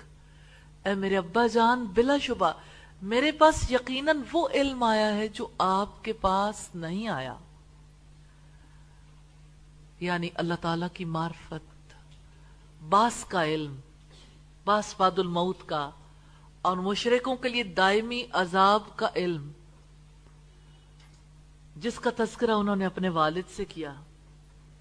اور کہا، اللہ تعالیٰ نے مجھے وہ علم دیا ہے جو آپ کو نہیں دیا۔ فتبعنی چنانچہ آپ میرے پیچھے چلیں۔ میں جس چیز کی طرف آپ کو دعوت دیتا ہوں، اس پر میرا تو اعتقاد ہے۔ میں اس پر عمل پیرا بھی ہوں، اس لیے آپ میری بات مان جائیں۔ اللہ کے دین کی پیروی کریں۔ اہدی کا سراتن سویا۔ میں آپ کو سیدھے راستے پر لے جاؤں گا۔ اور وہ اللہ تعالیٰ پر ایمان لانا اور تنہا اس کی عبادت کرنا۔ سیدنا ابراہیم علیہ السلام چاہتے تھے کہ وہ ہمیشہ کی سعادت اور کامیابی حاصل کریں۔ یہ ایک نبی کی پیروی کے بغیر ممکن نہیں تھا۔ اس لیے انہوں نے اپنی پیروی کی دعوت دی تاکہ وہ سیدھے راستے پر چلیں۔ آج اگر کوئی دعوت دینا چاہتا ہے تو وہ اپنی پیروی کی دعوت دینے کی بجائے اللہ کی کتاب اور نبی صلی اللہ علیہ وسلم کی سنت کی پیروی کی دعوت ہے کہ ہمارے پاس اس مثالی زندگی کی ساری تعلیمات موجود ہیں، اس کی دعوت دینی چاہیے۔ تو حضرت ابراہیم علیہ السلام نے کہا کہ سیدھا اور معتدل راستہ وہ ہے جو ایک اللہ کی عبادت کا راستہ ہے، ایک اللہ کی اطاعت کا راستہ ہے۔ اس خطاب میں لطف و کرم ہے، نرمی ہے۔ اور یہ سب کچھ چھپا ہوا نہیں ہے، الفاظ سے اور اس کے اثر سے ظاہر ہے۔ حضرت ابراہیم نے یہ نہیں کہا کہ اے ابا جان میں عالم اور آپ جاہل ہیں۔ آپ نے چونکہ علم حاصل نہیں کیا، اس لیے آپ کو پتا نہیں۔ آپ کو کوئی پتا نہیں۔ ایسی بات نہیں کہی۔ لاجیکل ریسننگ ہے اور حکمت بھرا انداز ہے۔ انہوں نے یہ گفتگو کی کہ میرے پاس اور آپ کے پاس علم ہے، مگر جو آپ تک پہنچا ہے، وہ سچ نہیں ہے۔ جو مجھ تک پہنچا ہے، وہ آپ تک نہیں پہنچا۔ یعنی آپ کی بات اور آپ کا عمل قابل توجہ ہے، کیونکہ میرے پاس سچائی کا علم آیا ہے جو آپ کے پاس ابھی نہیں آیا۔ آپ کو بھی علم ہوگا تو آپ کا بھی عمل بدل جائے گا۔ اس لیے آپ کے لیے مناسب یہی ہے کہ آپ دلیل کی پیروی کریں اور اس کے سامنے سر تسلیم خم کر دیں۔ یہاں یہ سوال پیدا ہوتا ہے کہ کیا بیٹا اپنے باپ کا احتساب کر سکتا ہے؟ قریبی رشتہ داروں کو اللہ تعالیٰ کی طرف بلانے میں رسول اللہ کا اسوا ہماری رہنمائی کرتا ہے۔ اگر یہ کہا جائے جس طرح باپ اپنے بیٹے کا شور اپنی بیوی کا، استاد اپنے شاگرد کا، آقا اپنے غلام کا اور بادشاہ اپنی رعایا کا ہر صورت احتساب کر سکتا ہے، تو کیا احتساب کی یہ ولایت باپ پر، بیٹے کو، شوہر پر، بیوی کو، استاد پر، شاگرد کو، آقا پر، غلام کو اور بادشاہ پر رعایا کو بھی حاصل ہے یا نہیں؟ اس کا جواب یہ کہ ہم ان افراد کے لیے بھی اصل ولایت ثابت کرتے ہیں، لیکن تفصیلات میں قدر اختلاف ہے۔ یعنی مراد یہ ہے کہ ایسا ہر ایک کے معاملے میں تو ہو نہیں سکتا۔ لیکن جہاں کسی کے پاس اتنا پاورفل نالج ہو اور وہ حکمت کے ساتھ دعوت دے سکتا ہو اور وہ کسی کے مقام اور مرتبے کی نفی نہ کرے اور کسی کو اپنا یا حق کا مخالف بنا کر کھڑا نہ کر دے، تو ایسے شخص کے پاس حق ہوتا ہے کہ وہ بات پہنچا دے۔ تو انسان کو یہ کوشش کرنی پڑتی ہے کہ اپنی ذات کو کسی تک پہنچانے کی بجائے اللہ تعالی کی بات کو کسی تک پہنچا دے۔ اور اس ابلاغ کے راستے کی رکاوٹ نارملی کسی کا سٹیٹس ہو سکتا ہے، کسی کا بے دلیل بات کرنا ہو سکتا ہے۔ تو ظاہر ہے کہ یہ مقام اور مرتبے کا معاملہ ہے، جس میں بہت احتیاط کی ضرورت ہے اور بڑی نرمی اختیار کرنے کی ضرورت ہے۔ رب العزت نے گھر والوں کو آگ سے بچانے کا حکم دیا ہے۔ یا الذین آمنو، قو انفسکم و اہلیکم نارا۔ اے لوگو، جو ایمان لائے ہو اپنے آپ کو اور اپنے گھر والوں کو آگ سے بچاؤ۔ سیدنا قطادہ رحمہ اللہ نے گھر والوں کو آگ سے بچانے کی تفسیر میں فرمایا کہ انہیں اللہ تعالیٰ کی اطاعت کا حکم دیں، اس کی نافرمانی سے روکیں، اللہ کے احکامات کی پابندی کروائے اور اس سلسلے میں ان کے ساتھ تعاون کرے اور جب وہ اللہ کی نافرمانی کا کوئی کام کریں، تو انہیں اس سے روک دیں اور اس پر جھڑک دیں۔ اب یہ جو تفسیر حضرت قطادہ نے کی، اس حوالے سے یہ بات سامنے رکھنا چاہتی ہوں کہ یہ وہ دور تھا جب گھر والے سارے ایمان میں کمال حاصل کرنا چاہتے تھے۔ اور وہ اللہ تعالی پر دل سے یقین رکھتے تھے اور اللہ تعالیٰ سے محبت کرتے تھے۔ اور نبی صلی اللہ علیہ وسلم سے محبت کرتے تھے اور ان کی سنتوں سے محبت کرتے تھے۔ تو اگر پہلا مرحلہ طے نہ ہو، تو ڈائریکٹلی روکنا درست نہیں ہے۔ یہ کسی کو حق سے دور کرنے کے لیے تو مفید ہو سکتا ہے ایسا روکنا، لیکن حق کے قریب نہیں کر سکتا۔ علامہ ابن حبان کے بیان کے مطابق اہل اپنے گھر والوں کو جہنم کی آگ سے بچانے کا مطلب یہ ہے کہ انہیں اللہ تعالیٰ کی اطاعت پر لگائے رکھے۔ اپنے ذمے فرائض کے ادا کرنے کا پابند کرے۔ اور حافظ ابن جوزی نے بھی یہی کہا ہے کہ اپنی جانوں کو عذاب سے بچانے کی صورت یہی ہے کہ اللہ تعالیٰ کے احکامات کی تعمیل کرے ممنوع باتوں سے دور رہے اور گھر والوں کو عذاب سے بچانے کی صورت یہی ہے کہ انہیں نیک عمل کرنے کا حکم دیا جائے۔ اور برے کاموں سے روکا جائے۔ رب العزت کے یہاں حق کے معاملے میں رشتہ داروں کا لحاظ نہیں ہوگا۔ اسی لیے فرمایا، یا آمنوا کونو قوامین بالقسط شہداء للہ ولو علی انفسکم او الوالدین والاقربین۔ اے لوگو، جو ایمان لائے ہو، انصاف پر پوری طرح قائم رہنے والے اور اللہ تعالیٰ کے لیے گواہی دینے والے بنو۔ اگرچہ تمہاری اپنی جانوں کے یا والدین کے اور رشتہ داروں کے خلاف ہو۔ اگر کوئی مالدار ہے یا فقیر، تو اللہ تعالیٰ ان دونوں سے زیادہ حقدار ہے۔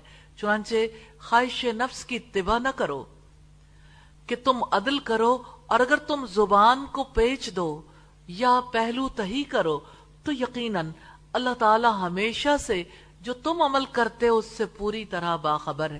یہ سورہ نساء کی آیت نمبر 135 ہے۔ غزالی رحمہ اللہ نے اس بارے میں تحریر کیا ہے کہ اللہ تعالیٰ کے لیے والدین اور رشتہ داروں کے خلاف گواہی دینے سے مراد یہ کہ انہیں نیکی کا حکم دیا جائے۔ شیخ ابو داود صالحی نے اس سلسلے میں لکھا ہے کہ یہ آیت واضح طور پر امر بالمعروف اور نہیں انل منکر کے وجود پر دلالت کنا ہے۔ اگرچہ اس کا تعلق ماں باپ اور رشتہ داروں سے ہی کیوں نہ ہو۔ علامہ ابن حیان اندلسی نے تحریر کیا ہے کہ اس میں اس بات کی دلیل ہے کہ جس شخص کی عزت اور تکریم کا حکم دیا گیا ہے سرات مستقیم سے ہٹنے کی صورت میں اس کا بھی احتساب کیا جائے گا۔ اسی بنا پر نبی صلی اللہ علیہ وسلم نے دعوت کی ابتدا سیدنا علی سے سیدہ خدیجہ اور سیدنا زید سے کی۔ اور یہ آپ کے ساتھ ایک ہی گھر میں رہائش پذیر تھے۔ یہ لوگ ایمان لا کر باقی لوگوں پر سبقت لے گئے۔ پھر آپ نے قریش کے باقی تمام لوگوں کو دعوت دی، پھر اہل عرب کو، پھر غلاموں کو۔ سیدنا ابراہیم علیہ السلام نے بھی دعوت کی ابتدا اپنے باپ اور اپنی قوم سے کی۔ آپ صلی اللہ علیہ وسلم کی پہلی دعوت سیدہ خدیجہ کے لیے تھی۔ جب آپ نے انہیں اپنی صورت حال بتائی اور وہ آپ پر ایمان لے آئے۔ اور باقی تمام لوگ یعنی مرد حضرات، چاہے وہ حضرت علی تھے حضرت ابکر تھے یا حضرت زید تھے، وہ بات میں ایمان لائے۔ سب سے پہلے ایمان لانے والی خاتون تھی شیخ احمد ادوی کہتے ہیں کہ سیدنا ابراہیم علیہ السلام کے باپ کے احتساب کے واقع سے اللہ تعالیٰ ہمیں یہ بتلا رہے ہیں کہ اس کے نبی سیدنا ابراہیم علیہ السلام نے جب اپنے باپ اور اپنی قوم کو بتوں کی پرستش کرتے دیکھا تو والد کا احترام ان کے احتساب کی راہ میں رکاوٹ نہیں بن سکا۔ تو باپوں کے ادب کے معنی یہ نہیں ہے کہ انہیں غلط کام کرنے دیے جائیں۔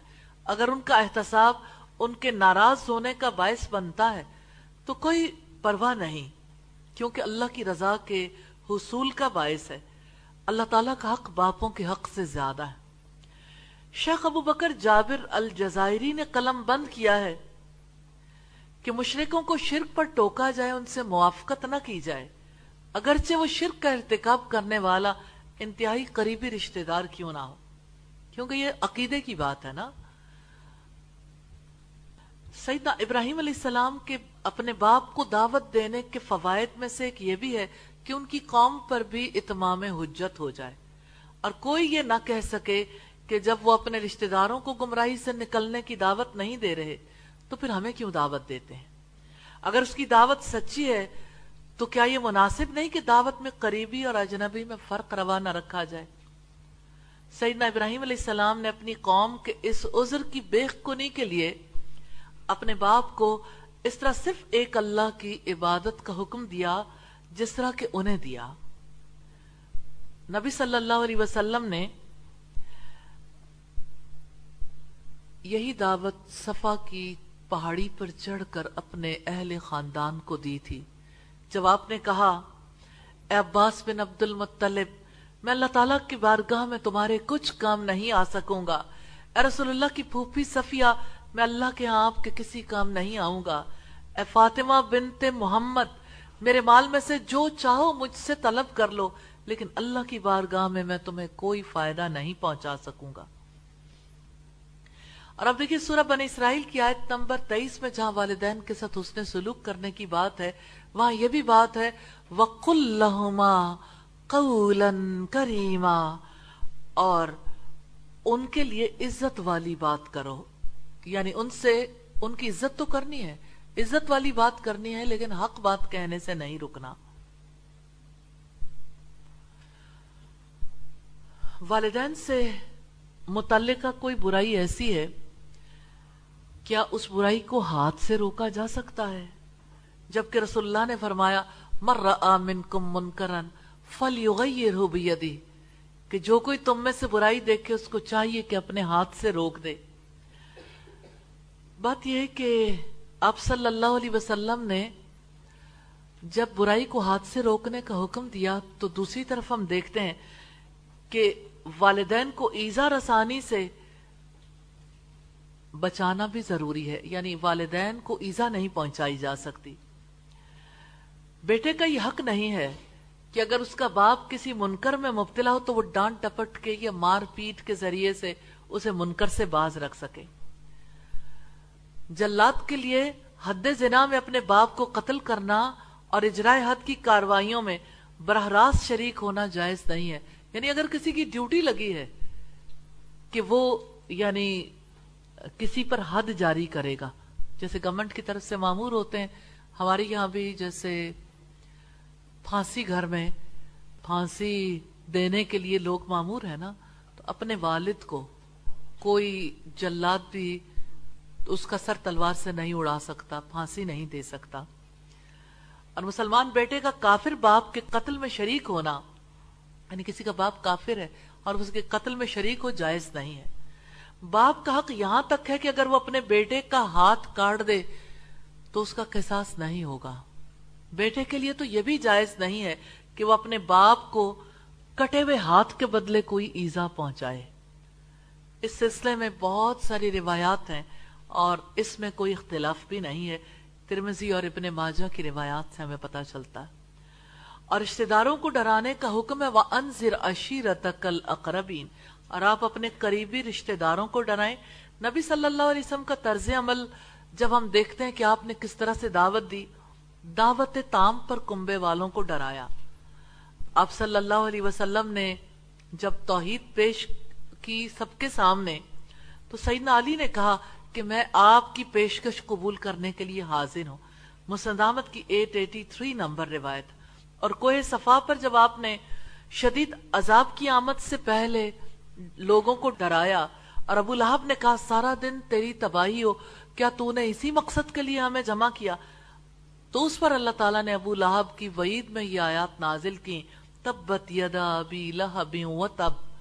ٹوٹ گیا ابو لہب کے ہاتھ اور وہ نامراد ہوا۔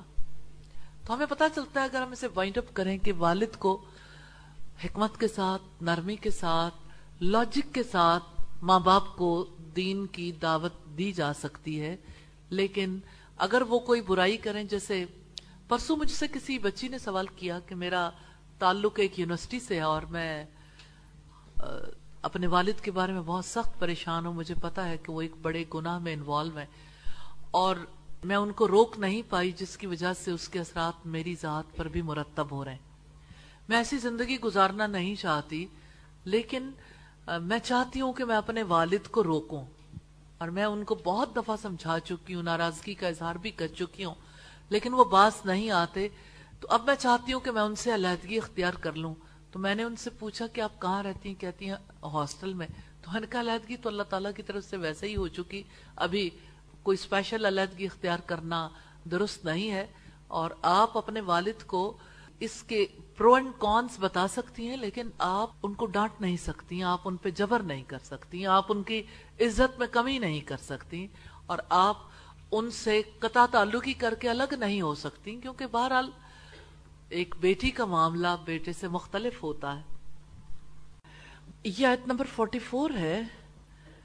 ابراہیم علیہ السلام اپنے والد سے کہتے ہیں، یا بتی لا تعبد الشیطان ان الشیطان کان للرحمن اسیا اے میرے ابا جان، آپ شیطان کی عبادت نہ کریں۔ یقیناً شیطان ہمیشہ سے رحمان کا بڑا نافرمان ہے۔ ابراہیم علیہ السلام نے اپنے والد کو دعوت دی تھی کہ آپ بت پرستی چھوڑ دیں۔ ابراہیم علیہ السلام کی نصیحت ہے والد کے لیے کہ شیطان کی بندگی قبول نہ کریں۔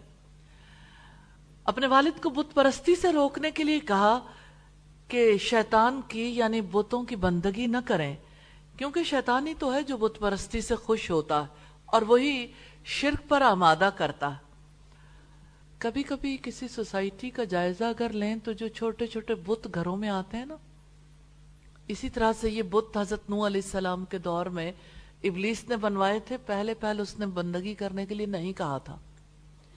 بہت طویل عرصہ گزر گیا تو اس نے کہا، آدم علیہ السلام کے بیٹوں کے بت آپ نے بنا لیے، وہ اتنے نیک تھے کہ ان کے نام سے آپ دعا کرو گے تو اللہ تعالیٰ قبول کر لے گا۔ یوں آہستہ آہستہ وہ انہیں اپنے ڈھب پر لے آیا۔ تو جو کوئی شیطان کی اطاعت کرتا ہے، وہ اس کی عبادت کرتا ہے۔ تو شیطان کی عبادت سے مراد اس کی بتائی ہوئی چیزوں کی عبادت ہے۔ انسان کے اندر فطری طور پر یہ جذبہ رکھ دیا گیا ہے کہ وہ کسی کو بڑا درجہ دے کر اپنی محبت اور عقیدت کے جذبات اس پر نچھاور کرے۔ حقیقت یہ کہ انسان کی محبتوں کا مرکز اللہ تعالی کو ہونا چاہیے۔ اللہ کی ذات ہے۔ مگر شیطان طرح طرح سے انسان کا رخ پھیر دیتا ہے۔ اس کا ذہن رب سے ہٹا دیتا ہے۔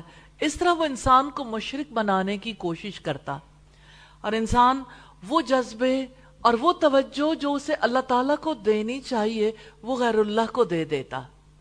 ان الشیطان کان للرحمن اسیا یقیناً شیطان ہمیشہ سے رحمان کا بڑا نافرمان ہے۔ اپنے رب کی عبادت سے تکبر کرتا ہے۔ جو اس کی اطاعت کرتا ہے، اس کو شیطان اغوا کر لیتا۔ جو کوئی شیطان کے نقش قدم کی پیروی کرتا ہے وہ شیطان کا دوست بن جاتا ہے اور شیطان کی مانند اللہ تعالیٰ کا نافرمان بن جاتا ہے۔ یا نافرمانی کو اللہ تعالیٰ کے اسم مبارک رحمان کی طرف مضاف کیا گیا، اس میں اشارہ ہے کہ نافرمانیاں بندے کو اللہ کی رحمت سے محروم کر دیتی ہیں اور اس پر رحمت کے دروازے بند ہو جاتے ہیں۔ جیسے اللہ تعالیٰ کی اطاعت، رحمت الہی کے حصول کا سب سے بڑا سبب ہے۔ اور رب العزت نے فرمایا الم احد الیکم یا بنی آدم؟ یا بنی آدم اللہ تعبد الشیطان، انہو لکم ادو مبین۔ اے آدم کی اولاد، کیا میں نے تمہیں تاکید نہیں کی تھی کہ شیطان کی عبادت نہ کرو؟ یقیناً وہ تمہارا کھلا دشمن ہے۔ یہ سورہ یاسین کی آیت نمبر سکسٹی ہے۔ تو شیطان انسانوں کو رب سے دور کرنے کے لیے ان کے اعمال کو خوشنما بنا کر دکھاتا ہے اور اپنا ساتھ دینے کی یقین دہانی کرواتا ہے۔ اس لیے ابراہیم علیہ السلام نے اپنے والد سے کہا کہ آپ شیطان کی بات نہ مانیں۔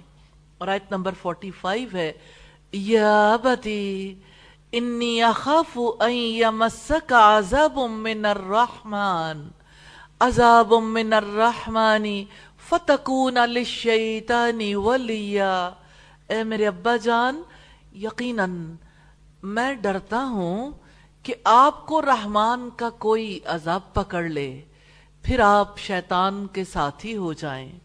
سیدنا ابراہیم علیہ السلام نے اپنے والد کو شیطان دوستی سے کیسے روکا؟ انہوں نے کہا، آپ کی کفر کی وجہ سے مجھے ڈر لگتا ہے، آپ کی سرکشی کی وجہ سے مجھے خوف آتا ہے۔ کہ شیطان کے وسوسے جن کی وجہ سے آپ بتوں کی پوجا کرتے ہیں، یہی شیطان کی پرستش ہے جو رحمان کا نافرمان ہے۔ وہ دوسروں کو اپنا جیسا بننے میں ہیلپ کرتا ہے۔ اگر آپ نے اس کی بندگی کی اور آپ کو موت آ گئی تو آپ شیطان کے دوست، شیطان کے ساتھی کے طور پر اٹھائے جائیں گے اور ہمیشہ کے لیے آپ کو عذاب میں جکڑ دیا جائے گا اور آپ کو ٹھکرا دیا جائے گا۔ یہاں بات ہے، انی اخاف بے شک میں ڈرتا ہوں، مجھے خوف ہے۔ اس سے مراد علم ہے، جیسے خشیت علم کے معنوں میں استعمال ہوتی ہے۔ جیسا رب العزت نے فرمایا، فخشینا ان یرحقہما تغیانا و کفرا۔ سورہ الکاف کی آیت نمبر ایٹی ہے۔ چنانچہ ہمیں اندیشہ ہوا کہ وہ ان دونوں کو سرکشی اور کفر میں پھنسا دے گا۔ فتکون للشیطانی ولیا پھر آپ شیطان کے ساتھی ہو جائیں یعنی دنیا اور آخرت میں شیطان دوستی کی وجہ سے آپ شرک کریں، بتوں کی عبادت کریں اور برے مقام تک پہنچ جائیں۔ یوں سیدنا ابراہیم علیہ السلام نے اپنے والد کو آسان راستہ بتایا کہ میری مان جائیں، تو میں سیدھے راستے کی طرف رہنمائی کروں گا۔ شیطان کی عبادت نہ کریں، ورنہ آپ عذاب میں مبتلا ہو جائیں گے۔ اور شیطان آپ کا دوست بن جائے گا۔ قال، اراغب انت ان آلہتی یا ابراہیم؟ لئلم تنتہی لأرجمنک وحجرنی ملیا۔ باپ نے کہا، اے ابراہیم، کیا تم میرے معبودوں سے بے رغبتی کرنے والے ہو؟ یقیناً اگر تم باز نہ آئے، تو میں ضرور تمہیں سنسار کر دوں گا۔ اور تم مجھے چھوڑ دو کہ تم صحیح حال میں ہو۔ مشرق والد توحید پرست بیٹا اور بیٹے کی محبت کا اور محبت بھری دعوت کا اتنا نفرت انگیز جواب۔ کالا حضرت ابراہیم علیہ السلام کے والد نے کہا، بیٹے کی دعوت توحید کو رد کرتے ہوئے، اراغب انت ان آلہتی یا ابراہیم، اے ابراہیم، کیا تم میرے معبودوں سے بے رغبتی کرنے والے ہو؟ کیا تم بتوں کی عبادت سے بیزار ہو، ملامت ہے۔ باپ کی طرف سے یہ کیسی ملامت ہے؟ جو حق پر ہونے کی وجہ سے، حق کی دعوت کی وجہ سے اپنے جگر گوشے کو کی جا رہی ہے۔ باپ تو بیٹے کا نفع چاہتا ہے۔ باپ تو بیٹے کا خیرخواہ ہوتا ہے۔ یہ کیسا باپ ہے؟ جو بیٹے کی خیرخواہی کو بھی بدخواہی پر معمول کر رہا ہے اور جو بیٹے کی خیرخواہی نہیں چاہتا۔ علم تنتہی، اگر تم باز نہ آئے میرے معبودوں کو برا بھلا کہنے سے اور مجھے حق کی دعوت، توحید کی دعوت دینے سے باز نہ آئے لَأَرْجُمَنَّكَ میں تمہیں ضرور سنگسار کر دوں گا۔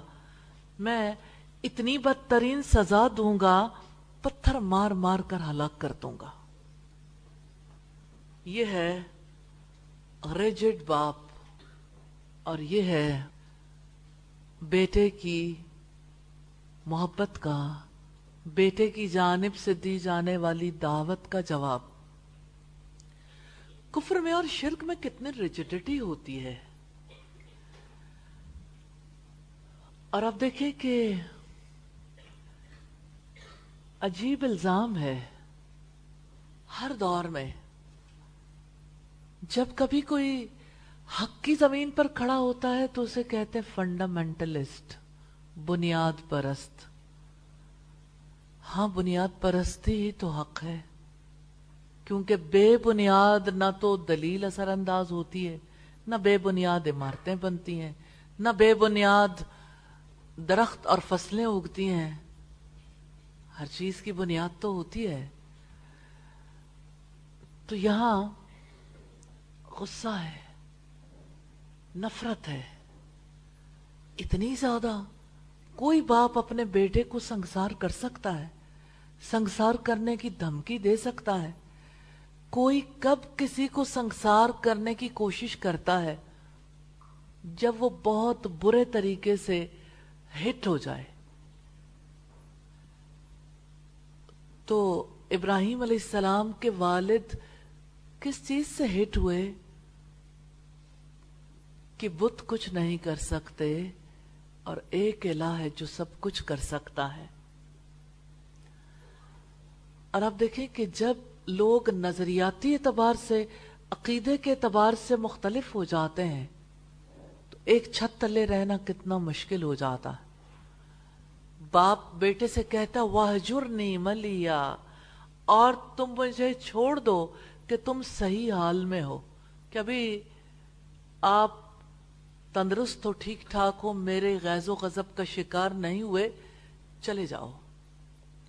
گھر سے نکل جاؤ، لمبے عرصے تک مجھ سے دوبارہ بات نہ کرنا۔ کتنا فرق ہے اسلام اور غیر اسلام میں۔ اسلام انسان کو مہذب بناتا ہے۔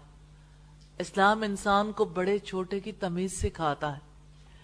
اسلامی تہذیب سیدنا ابراہیم علیہ السلام کی نرمی، محبت اور ادب میں نظر آتی ہے۔ اور کافرانہ تہذیب سیدنا ابراہیم علیہ السلام کے والد آزر میں جلوہ گر نظر آتی ہے۔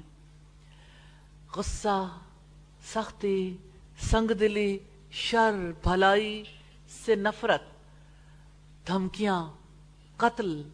قتل کی دھمکی ہے، جھگڑا ہے۔ کفر انسان کو کتنا برباد کر دیتا ہے۔ کہیں کا رہنے نہیں دیتا۔ آج بھی اگر آپ دیکھیں تو آپ کو غیر اسلام اور غیر اسلامی تہذیب کے اثرات کہیں شام میں ملیں گے، کہیں آپ کو اندلس میں ملیں گے، کہیں آپ کو یہ اثرات عراق میں ملیں گے، کہیں افغانستان میں ملیں گے۔ آپ نے دیکھا ہوگا، شاید آپ کی نظروں سے وہ عمارت گزری ہو، جس کو کلیسا کہتے ہیں، جس کو آج کل اوپن کر دیا گیا۔ کیا آپ امیجن کر سکتے ہیں؟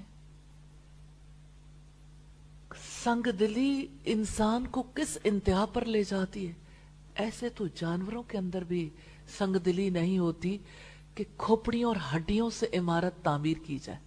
ہاں وہ مسلمان ہیں جن کی کھوپڑیوں اور ہڈیوں سے کلیسا تعمیر کیا گیا۔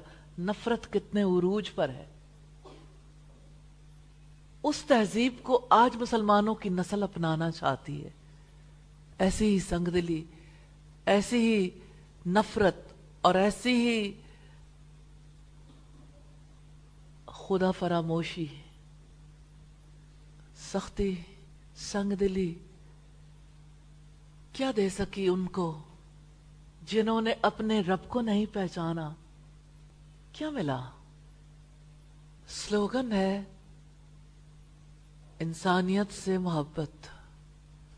سلوگن ہے کہ ہمارا مذہب انسانیت ہے۔ کھوپڑیوں پر عبادت گاہ تعمیر کرنا یہی انسانیت ہے۔ یہی تو وہ بات تھی جو ابراہیم علیہ السلام ان کے سامنے رکھ رہے تھے۔ اور آپ امیجن کریں اتنی سختی کا جواب اتنی نرمی سے۔ قال السلام علیک، سأستغفر لك ربی، انہو کان بی حفیہ۔ اس نے کہا آپ پر سلام ہو۔ میں ضرور ہی اپنے رب سے آپ کے لیے بخشش کی دعا کروں گا۔ یقیناً وہ مجھ پر ہمیشہ سے بہت مہربان ہے۔ مشرق باپ نے قتل کا ارادہ کیا، دھمکیاں دی، پتھروں سے مار مار کے ہلاک کرنے کا سندیسہ دیا۔ اور بیٹا کہتا ہے، آپ پر سلام ہو۔ سبحان اللہ، یہ ہمارا دین ہے۔ ہاں یہ دین محبت سکھاتا ہے۔ یہ دین انسانیت سکھاتا ہے۔ یہی دین انسانیت ہے۔ یہی وہ سچا پیغام ہے جس دور میں بھی اٹھا کے دیکھیں آپ کو، یہی سلامتی، یہی امن، یہی پیس نظر آئے گا۔ مشرق باپ نے قتل کا ارادہ کیا ہے، دھمکی دی ہے اور بیٹا جواب دے رہا ہے کالا سیدنا ابراہیم علیہ السلام نے انتہائی تحمل سے اپنے والد کو رحمان کے بندوں کی طرح انتہائی نرمی، محبت، بھلائی اور ادب سے جواب دیتے ہوئے کہا، سلام علیک. آپ پر سلام ہو۔ آپ سلامت رہو۔ باپ کیا چاہتا ہے؟ بیٹے کو پتھر مار مار کر ہلاک کر دے۔ بیٹے کے اندر ریئیکشن کیوں نہیں ابھرا؟ رد عمل کی نفسیات کیوں نہیں ابھری؟ انسان تو انسانوں سے ان کے رویوں سے متاثر ہوتے ہیں۔ ابراہیم علیہ السلام اتنے کول کیسے رہے؟ ہٹ کیوں نہیں ہوئے؟ آپ تو ماں کی چھوٹی سی بات بھی برداشت نہیں کر پاتی۔ اور ماں سے اور ماں کے اہل خاندان سے دل کے اندر بغض پال لیتی ہیں۔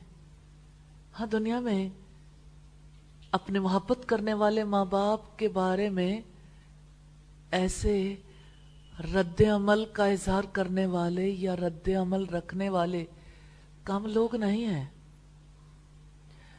دنیا میں اولڈ ہومز یوں ہی وجود میں نہیں آئے۔ ریئیکشنز ہے نا۔ برداشت نہیں ہوتے والدین۔ والدین کی بات ایک لمحے کے لیے برداشت نہیں ہوتی، یوں ہی تو نہیں۔ ہمارے رب نے کہا فلا تقل لہما افن، انہیں اف بھی نہیں کہنا، ولا تنہرہما، اور ان دونوں کو جھڑکنا نہیں، وقل لہما قولا کریما، اور ان دونوں سے عزت والی بات کرنی ہے، کریم بات، یہ ہے کریم بات، تحمل والی، محبت والی، ادب والی، بھلائی والی بات، سلام علیک، آپ پر سلام ہو یعنی آپ میری گفتگو اور میرے طرز عمل سے محفوظ رہیں گے۔ کوئی ناگوار بات میری زبان سے نہیں نکلے گی۔ کوئی ناگوار جسر نہیں، کوئی ناگوار رویہ نہیں۔ میں گھر سے چلا جاؤں گا، آپ سلامت رہیں۔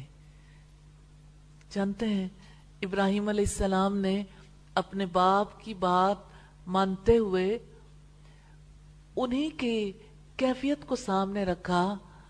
کہ آپ میری وجہ سے جو تکلیف فیل کر رہے ہیں، آپ سلامت رہیں، میں چلا جاتا ہوں۔ یہ سلام تحیہ نہیں تھا جو کہ مسلمان ایک دوسرے کو کرتے ہیں، زندگی کی دعا دیتے ہیں، بلکہ بات کو ختم کرنا تھا۔ یعنی آپ میری گفتگو میں ناگوار باتوں سے محفوظ رہیں گے۔ ہاں رحمان کے بندے ایسے ہی ہوتے ہیں۔ اور رب العزت نے سورہ الفرقان میں فرمایا وَعِبَادُ الرَّحْمَانِ الَّذِينَ يَمْشُونَ عَلَى الْأَرْضِ هَوْنًا وَإِذَا خَاطَبَهُمُ الْجَاهِلُونَ قَالُوا سَلَامًا. اور رحمان کے بندے وہ ہیں۔ آپ بننا چاہتے ہیں؟ اور رحمان کے بندے وہ ہیں جو زمین پر آجزی سے چلتے ہیں، بیماروں والی چال نہیں۔ بلکہ اللہ تعالیٰ کے آگے ان کی ساری والی چال۔ اور جب جاہل ان سے بات کریں تو کہہ دیتے ہیں، سلام ہو، سلامت رہو۔ سَأَسْتَغْفِرُ لَكَ رَبِّي۔ میں ضرور ہی آپ کے لیے بخشش کی دعا کروں گا اپنے رب سے۔ جاتے سمے کہہ گئے، میں اپنے رب سے آپ کی ہدایت اور آپ کی مغفرت کے لیے دعا ضرور کرتا رہوں گا۔ یہ دعا سیدنا ابراہیم علیہ السلام نے اس دور میں کی تھی جبکہ دعائے مغفرت کی ممانعت کا حکم نہیں آیا تھا۔ جب انہیں یہ علم ہوا کہ مشرقوں کے لیے دعا نہیں کی جا سکتی تو انہوں نے دعا مانگنی چھوڑ دی۔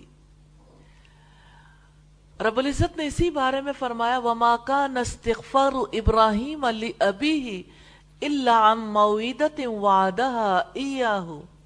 فلما تبین له انه ادو للہ تبرأ من ان ابراہیم لأواہ حلیم. اور ابراہیم کا اپنے باپ کے لیے بخشش مانگنا صرف اس وعدے کے سبب تھا جو اس نے اپنے باپ سے کیا تھا.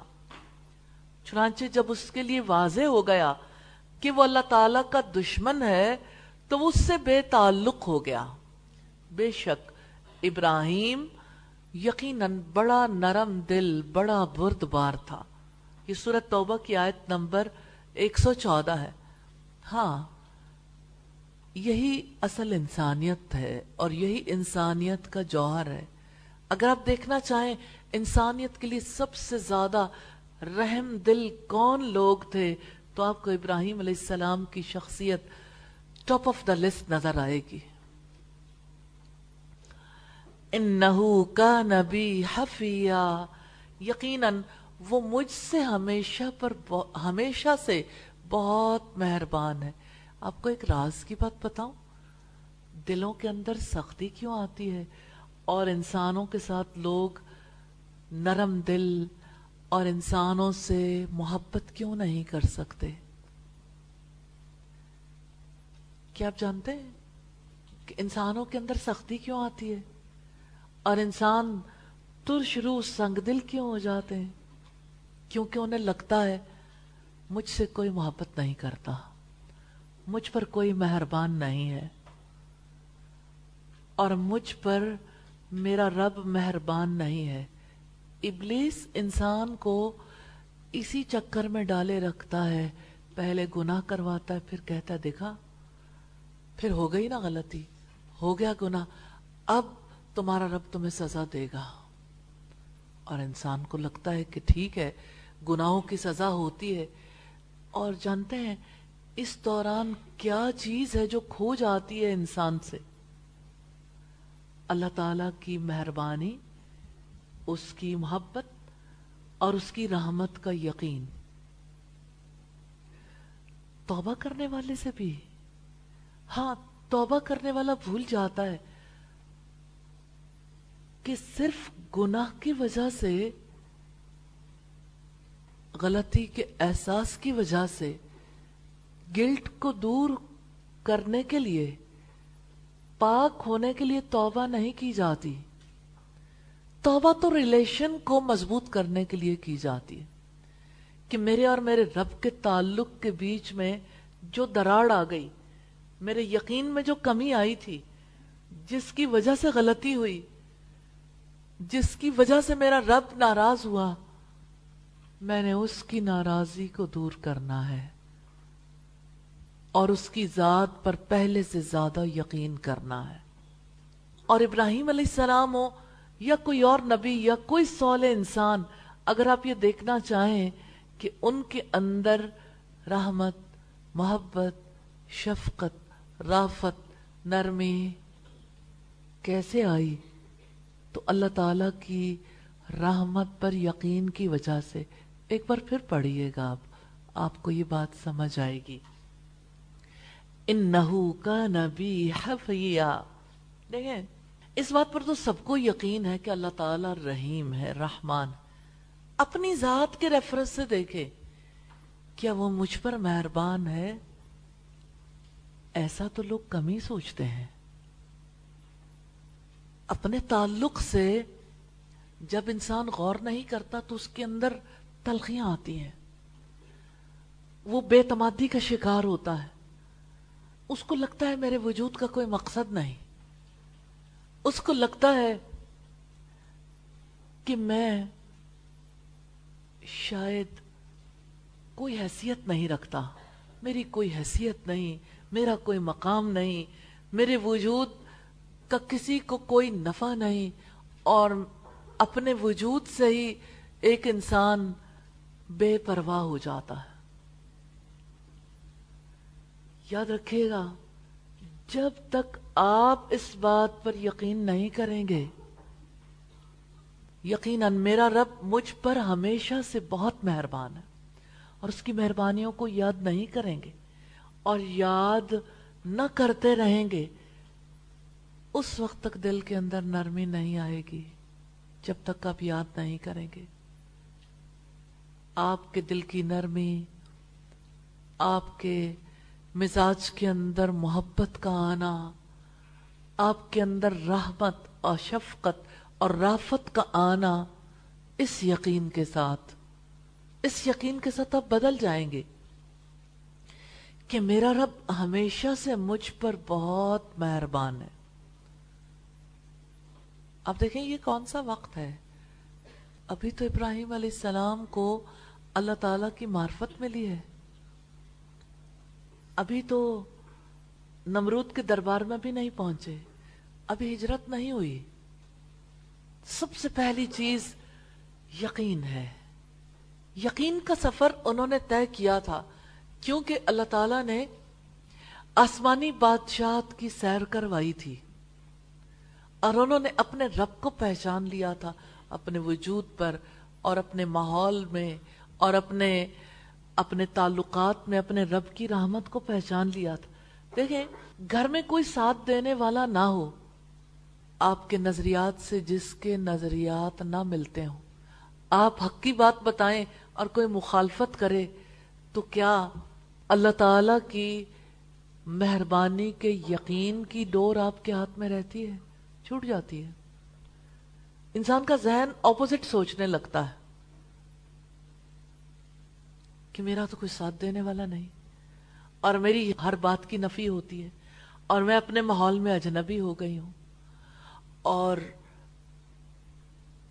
جو چیز سب سے پہلے گم ہوتی ہے نا، وہ اللہ تعالی کی مہربانی ہے، رحمت۔ انسان پازیٹیولی سوچنے کے قابل نہیں رہتا۔ وہ یہ تلاش نہیں کرتا کہ اللہ تعالیٰ نے کہاں کہاں مہربانی کی۔ اگر کسی کو حق کی معرفت نہیں دی تو اللہ تعالیٰ نے مجھے دی۔ اس ماحول میں رکھ کے اللہ تعالیٰ نے مجھے اپنی پہچان کروائی ہے۔ اس ماحول میں رکھ کے اللہ تعالیٰ نے مجھے ایسا یقین دیا ہے، اپنی رحمت کا شعور دیا ہے۔ بڑی بات ہے، بہت بڑی بات ہے۔ یوں ہی تو خلوتوں کے ساتھی نہیں بنے تھے۔ ان نحو کا نبی حفیہ۔ یقیناً وہ مجھ پر ہمیشہ سے بہت مہربان ہے۔ کون ہے جو اپنے زندگی میں اس یقین کے لیے کوشش کرنے کا ارادہ کرے گا۔ کریں گے؟ تو آپ کو رحمت کہاں سے نظر آئے گی؟ مہربانی۔ اپنے وجود سے، اپنی آنکھیں دیکھیں، ناخن دیکھیں انگلیاں دیکھیں، اپنی زبان، اپنے برین کو دیکھیں، اپنی سماعتوں کو دیکھیں، اپنے تعلقات کو دیکھیں، اللہ تعالیٰ کی جانب سے ملنے والے رزق کو دیکھیں اور زندگی کے ملنے والے موقع کو دیکھیں۔ کس کس چیز کو دیکھیں؟ اگر آپ اللہ تعالیٰ کی مہربانیوں کو دیکھنا چاہیں تو سورج کی روشنی میں، حرارت میں اس مہربانی کو نہیں دیکھ پائیں گے۔ اور اگر آپ آسمان کی طرف دیکھیں، روشن آسمان۔ اور اگر آپ درختوں کی طرف دیکھیں، یہ آپ کے لیے اللہ تعالیٰ نے انتظام کیا ہے۔ تاکہ آپ سانس لینے کے قابل ہوں۔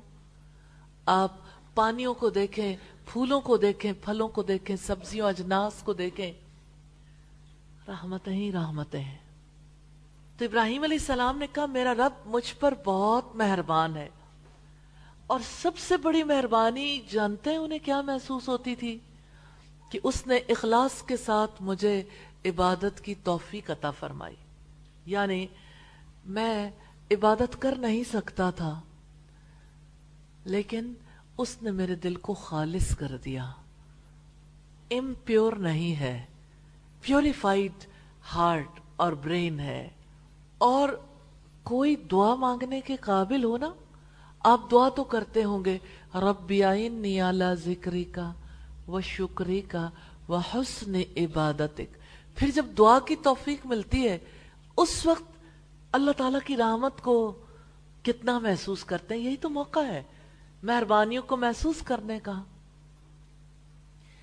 تو جتنا زیادہ آپ کے اندر یہ پروسیس جاری رہے گا، اتنا ہی زیادہ یقین پختہ ہوگا۔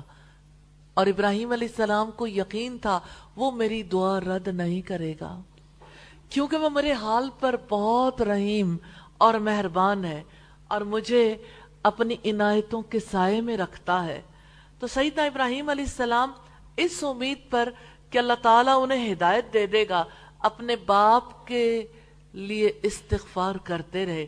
پھر جب ان پر واضح ہو گیا کہ وہ اللہ تعالیٰ کا دشمن ہے اور اس کے لیے استغفار کرنا اسے کوئی نفع نہیں دے گا، تو پھر انہوں نے مغفرت کی دعا کرنی چھوڑ دی اور اس سے برات کا اظہار کر دیا۔ اللہ تبارک و تعالیٰ نے ہمیں ملت ابراہیم کی اتباع کا حکم دیا ہے۔ اور ان کی ملت کی پیروی یہ ہے کہ اللہ تعالیٰ کی طرف دعوت دینے میں ہم ابراہیم علیہ السلام کے راستے پر گامزن ہو علم، حکمت، نرمی۔ ہاں۔ موقع کی مناسبت سے۔ کسی کے دل کے اندر یقین اتارنے کے لیے۔ جو ہے تو رب کے بس میں ایفرٹ ہے۔ تو دعوت اللہ میں تدریج اور ترتیب کا طریقہ اختیار کرنا چاہیے، صبر کرنا چاہیے، اکتانا نہیں چاہیے۔ اللہ تعالیٰ کی طرف دعوت دینے والے کو، لوگوں کی طرف سے جن قولی اور فیلی اذیتوں کا سامنا کرنا پڑتا ہے، ان پر صبر کرنا چاہیے، افو درگزر اور قولی اور فیلی حسن سلوک کے ساتھ اذیتوں کا مقابلہ کرنا چاہیے۔ اور ابراہیم علیہ السلام سلامتی کی دعا دینے کے بعد باپ سے ہدایت اور مغفرت کی دعا کا وعدہ کرنے کے بعد اب عملی طور پر کنارہ کش ہو رہے ہیں۔ وَآتَزِلُكُمْ وَمَا تَدُونَ مِن دُونِ اللَّهِ وَأَدُو رَبِّي أَسَا اللہ کون بدعائی رب شقیہ اور میں تم سے بھی کنارہ کشی کرتا ہوں اور ان سے بھی جنہیں اللہ تعالیٰ کے سوا تم پکارتے ہو اور میں اپنے رب کو پکارتا ہوں۔ امید ہے کہ میں اپنے رب کو پکارنے میں نامراد نہیں رہوں گا۔ سیدنا ابراہیم علیہ السلام اپنے رب کی رحمتوں سے مایوس نہیں ہوئے، لیکن والد کے ایمان لانے سے مایوس ہو گئے۔ تب انہوں نے کہا وَآتَزِلُكُمْ وَمَا تَدُونَ مِن دُونِ اللَّهِ میں تم سے بھی کنارہ کشی اختیار کرتا ہوں اور ان سے بھی جنہیں تم اللہ تعالی کے سوا پکارتے ہو۔ یعنی میں آپ سے اور آپ کے دیوی دیوتاؤں سے بیزاری کا اظہار کرتا ہوں۔ وہ ادو ربی اور میں اپنے رب کو پکارتا ہوں۔ یعنی میں اپنے رب سے اخلاص کے ساتھ دعا کروں گا۔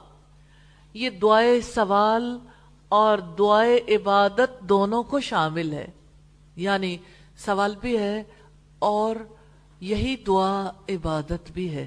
آپ کو پتا ہے کتنی دعائیں ہوتی ہیں جو انسان یقین کے ساتھ بھی مانگتا ہے، لیکن وہ محض سوال ہی رہ جاتی ہیں۔ کیونکہ اس میں بندے کی جانب سے تعلق کا وہ اظہار نہیں ہوتا۔ عبادت تو وہ ہے جس میں بندے کی جانب سے تزلل کا اظہار ہو، اللہ تعالیٰ کی تعظیم ہو۔ بندے کی جانب سے اللہ تعالیٰ کی ذات پر توکل کا اظہار ہو۔ اور اگر کوئی محض اپنا سوال رب کے سامنے رکھ دیتا ہے تو وہ دعائے سوال ہے، دعائے عبادت نہیں ہے۔ اسا اللہ کو نبی دعائی رب شقیہ امید ہے کہ میں اپنے رب کو پکارنے میں نامراد نہیں رہوں گا۔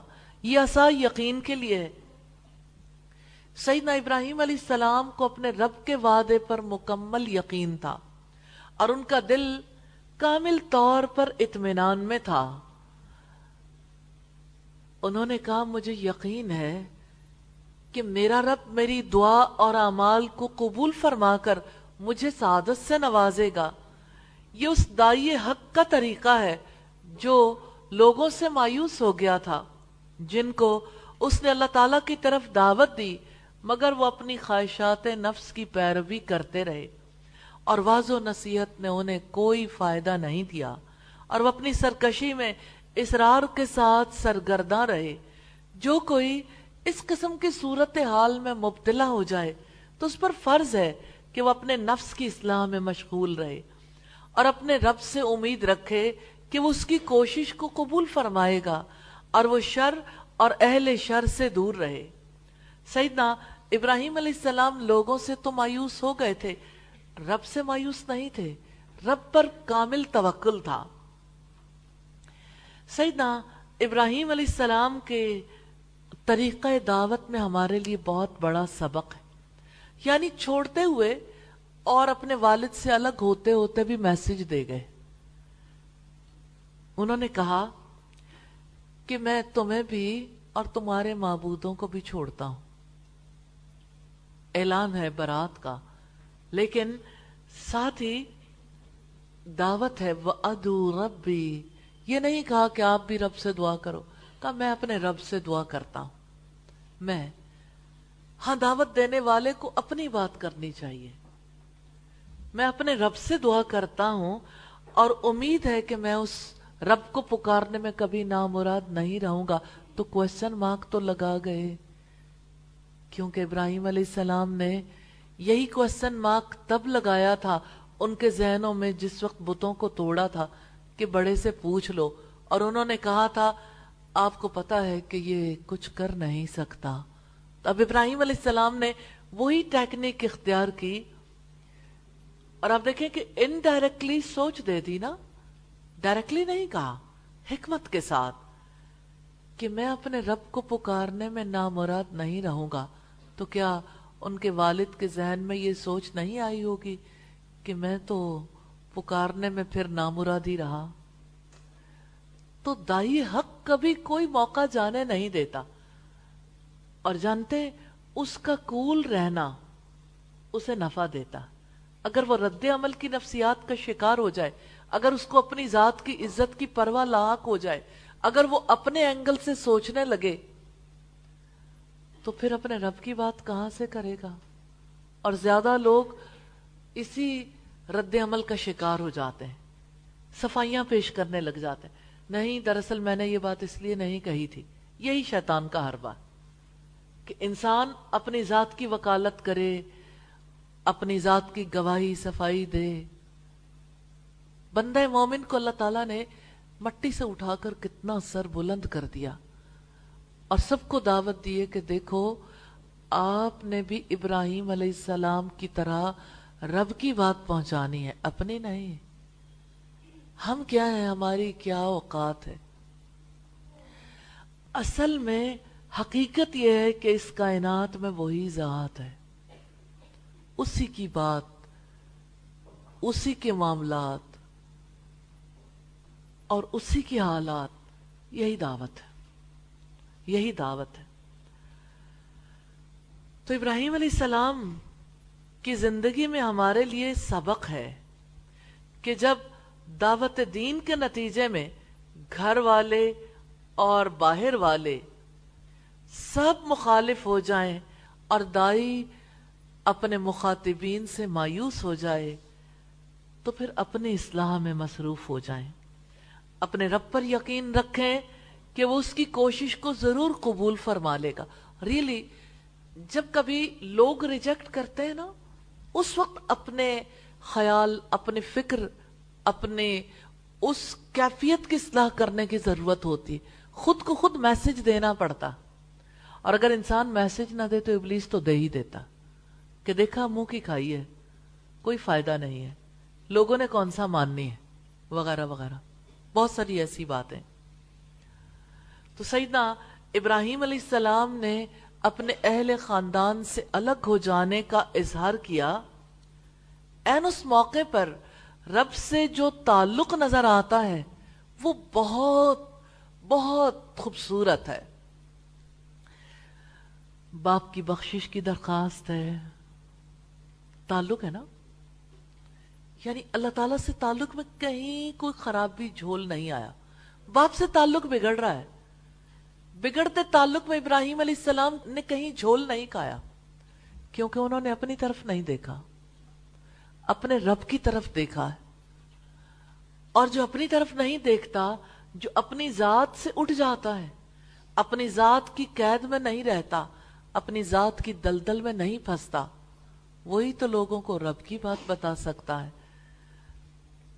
تو انہوں نے اپنے والد کے سامنے رکھا کہ میں اپنے رب سے بخشش کی درخواست کروں گا، تو انہیں اپنے والد کی ناراضگی کی فکر لاحق نہیں ہوئی۔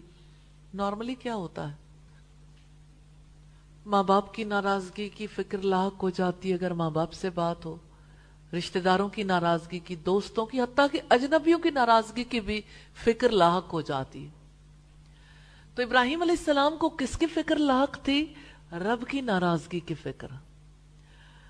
اور سیدنا ابراہیم علیہ السلام باپ کے ارادہ قتل پر دل برداشتہ نہیں ہوئے، بلکہ رب کی اپنی ذات پر مہربانیوں کا اظہار کیا کہ وہ مجھ پر بڑا مہربان ہے۔ پھر اپنی قوم کو اور اپنے گھر والوں کو چھوڑتے ہوئے یہ واضح کیا کہ تم اللہ تعالیٰ کو چھوڑ کر دوسروں کو پوچھتے ہو۔ این اس موقع پر بھی اللہ تعالیٰ کے مقابلے میں دوسروں کو لانے پر ناگواری کا اظہار کیا۔ اپنے رب سے دعائیں کرنے کا اظہار کیا۔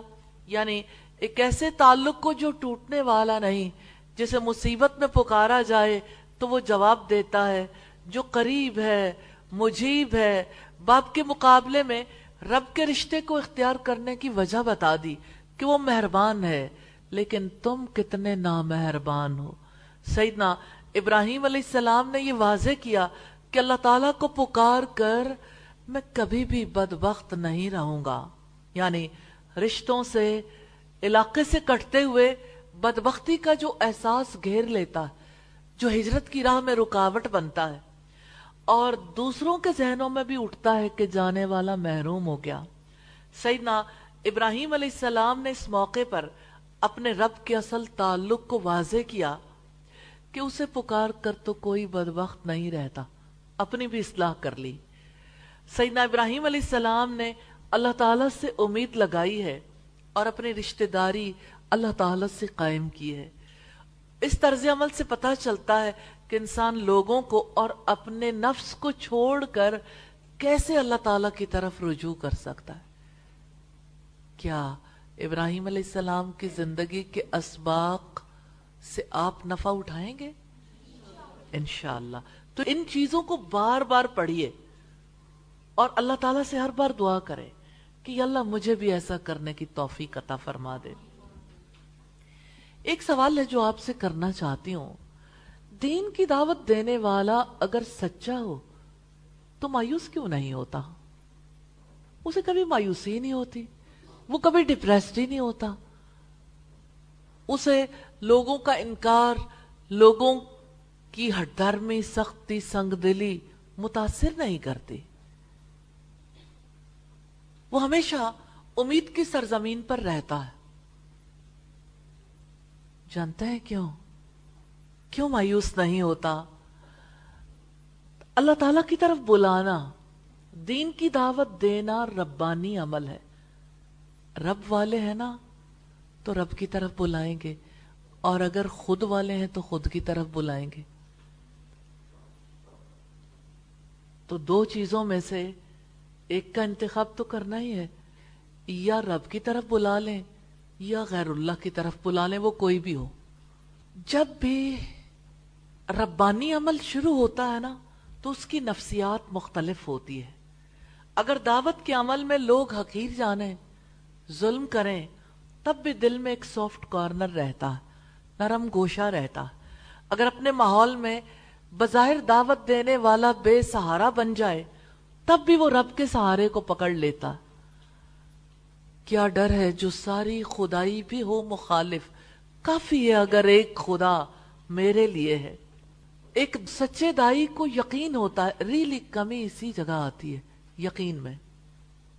دنیا میں انسان یقین ڈیفیشنٹ ہے۔ ہو سکتا ہے بلڈ ڈیفیشنٹ بھی ہو لیکن یہ جو اللہ تعالیٰ کا تعلق ہے نا، اس میں سب سے بڑی ڈیفیشنسی یقین میں آتی۔ اور عجیب بات ہے، وہ لوگ جو پتوں کو کلوروفل بناتے دیکھتے ہیں، وہ پتا جو کسی درخت پر، کسی بیل پر، کسی پودے پر لگتا ہے، وہ اکیلا تو کلوروفل نہیں بنا سکتا۔ جب بھی اکیلا ہوگا، پیلا ہو جائے گا، سوکھ جائے گا اور سوکھے پتوں کو ہوا اڑا کر لے جائے گی۔ لیکن اگر وہ پتا شاخ کے ساتھ رہے، تو دو چیزیں اس کے لیے مددگار ہوتی ہیں۔ ایک، درخت کی جڑوں تک سے ملنے والا مواد، اور دوسرے، سورج کی حرارت۔ اس میں بہت بڑا لیسن ہے۔ دیکھیں، آپ ایمانی زندگی گزارنا چاہتے ہیں نا، تو ایمانی زندگی گزارنے کے لیے آپ اپنی غذا کیسے تیار کریں گے؟ جیسے ابراہیم علیہ السلام نے تیار کی۔ کلوروفل بنتا ہے نا، پتوں کی، پتے جو ہے پورے درخت کو غذا فراہم کرتے ہیں نا پھر۔ تو آپ دیکھیں کہ وہ سورج سے حرارت لیتے ہیں۔ اور بندہ مومن اپنے رب سے تعلق جوڑ کے اپنی غذا تیار کرتا ہے۔ ہر لمحے، وہ لمحہ جہاں وہ ہرٹ ہو، جہاں کسی کی جانب سے کسی رد عمل کا اظہار ہو، جہاں اسے دھتکار دیا جائے، جہاں اسے ذلیل کرنے کی کوشش کی جائے، جہاں اس کی بات نہ سنی جائے، جہاں اس کی دعوت کو ریجیکٹ کر دیا جائے۔ تو وہ یوں ہی گھونگے کی طرح شیل میں نہیں گھستا کہ میں لوگوں سے بچ جاؤں۔ وہ سورج مکھی بن جاتا ہے۔ اس کا مکھ، اس کا رخ اپنے رب کی طرف ہو جاتا ہے اور وہ رب سے باتیں کرتا اور اپنی اصلاح کرتا اور آپ دیکھیں، کوئی کسی غار میں چلا جائے، زمین کی تہوں کے نیچے رہنے کا موقع ملے، جیسے بیسمنٹ یا اس سے نیچے کے بنکرز ہوتے ہیں۔ یا زمین کے اوپر، دلدلی زمین پر، یا صحراؤں میں، یا پہاڑوں میں، میدانوں میں، یا فضاؤں میں، یا پانیوں کے نیچے، یا شاید اس زمین سے باہر۔ اینی ویئر ان اللہ معانا بے شک اللہ تعالی ہمارے ساتھ۔ پھر اب تنہا کیسے ہو سکتے ہیں؟ پھر اب بے یارو مددگار کیسے رہ سکتے ہیں؟ اس کو اپنا بنا لیں۔ جس کو انسان اپنا بناتا ہے نا، ہر وقت اس سے محبت کا اظہار کرتا ہے۔ جیسے ایک ماں کو دیکھیں، اس کو بچہ ملتا ہے نا، وہ دیوانہ وار اس سے باتیں کرتی رہتی ہے۔ اس کو کتنا کچھ بتاتی رہتی ہے۔ حالانکہ ننا بچہ اس کو ابھی کچھ بھی کر کے نہیں دے گا۔ لیکن وہ جسے رب مل جاتا ہے نا وہ اپنی بے بسی کا شکوہ اپنے رب سے ہی کرتا ہے۔ وہ لوگوں میں بے قدرہ ہو جاتا ہے نا، تو اپنے رب کو بتاتا ہے، کیونکہ اسے یقین ہے۔ اور اس یقین میں ہر بار اضافہ ہوتا ہے کہ میرا رب مجھ پر ہمیشہ سے مہربان ہے۔ میں اسے پکاروں، وہ میری بات سنتا ہے، جواب دیتا ہے۔ وہ مجھے کبھی تنہا نہیں چھوڑتا، وہ میری مدد کرتا ہے، وہ مجھے دیکھتا ہے۔ میں دل میں بھی پکاروں، وہ میری سنتا ہے۔ اور کوئی رشتہ تو دکھائے۔ کوئی ایسا رشتہ، کوئی ایسا تعلق جو ویسے ساتھ دے سکے جیسے رب دیتا۔ آپ رب کو اپنا بنائیں گے؟ اظہار کریں گے؟ سوچیں گے اس کے بارے میں۔ اور ہر موقع پر اپنی اصلاح کریں گے۔ کیونکہ جب بھی انسان ہرٹ ہوتا ہے نا، اس وقت وہ نفسیاتی طور پر ال ہو رہا ہوتا ہے۔ وائرس لگ جاتا ہے نا۔ کبھی غم کا وائرس لگتا ہے اور کبھی نا امیدی کا۔ تو جب کبھی انسان ایسی کیفیت میں ہو تو علاج کی ضرورت ہوتی ہے۔ آپ کو بخار ہو تو آپ علاج نہیں کرتے۔ نزلہ ہو، کھانسی ہو، یا کسی قسم کی بیماری ہو۔ تو آپ کرونا وائرس جہاں آیا، ان کو دیکھیے۔ انہوں نے لباس بدل لیے انہوں نے ماسک لگائے۔ ماسک کے بغیر کسی کو وہاں چلنے پھرنے کی اجازت نہیں۔ دائی اللہ جو ہے نا، وہ سارے ماحول میں لوگوں کی باتوں سے اس طرح اپنے آپ کو بچاتا ہے کہ وہ اپنی ہر بات دل دل میں رب سے کرتا جاتا ہے، اظہار کرتا ہے اور آگے بڑھ جاتا ہے۔ وہ اپنی ذات کی بے قدری کو لے کر نہیں بیٹھ جاتا۔ اور اگر آپ دیکھنا چاہیں تو رسول اللہ کو طائف میں دیکھیے، لوگوں نے پتھر مارے ہیں۔ کیا جرم تھا؟ انہیں رب کی دعوت دینے گئے تھے نا؟ اور نوجوان لڑکے پیچھے پیچھے تالیاں بجاتے رہے۔ اتنی بے عزتی، اتنی بے قدری۔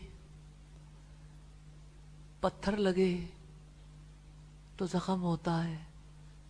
زخموں سے لہو بہتا رہا۔ دنیا کا مقدس لہو اور جوتوں میں جمتا رہا۔ پھر بھی نفسیاتی اعتبار سے دیکھیں، بلند سطح پر ہے، کیونکہ اپنی ذات کی دلدل میں نہیں پھنسے۔ اپنی طرف نہیں دیکھا۔ ہاں جو تکلیف لاحق ہوئی، اس کا شکوہ اپنے رب سے کیا۔ اور اپنے رب سے دعا کی۔ اور دعائے طائف آپ اگر پڑھیں تو آپ کو فیل ہوگا کہ ایک دائی اور ایک مسلمان مشکل ترین حالت میں اپنا علاج کیسے کرتا؟ تو اس دعا کو ضرور پڑھا بھی کریں اور اس کے الفاظ کو، اس کے ترجمے کو بھی ضرور سامنے رکھا کریں مشکل مقامات پر اور عام حالات میں بھی۔ تو آپ امیجن کریں کہ ایک دعوت دینے والا بظاہر بے سہارا بن جائے۔ تب بھی رب کے سہارے کو پکڑ لیتا ہے۔ اسے یقین ہوتا ہے کہ بدبختی اسے نہیں گھیرے گی۔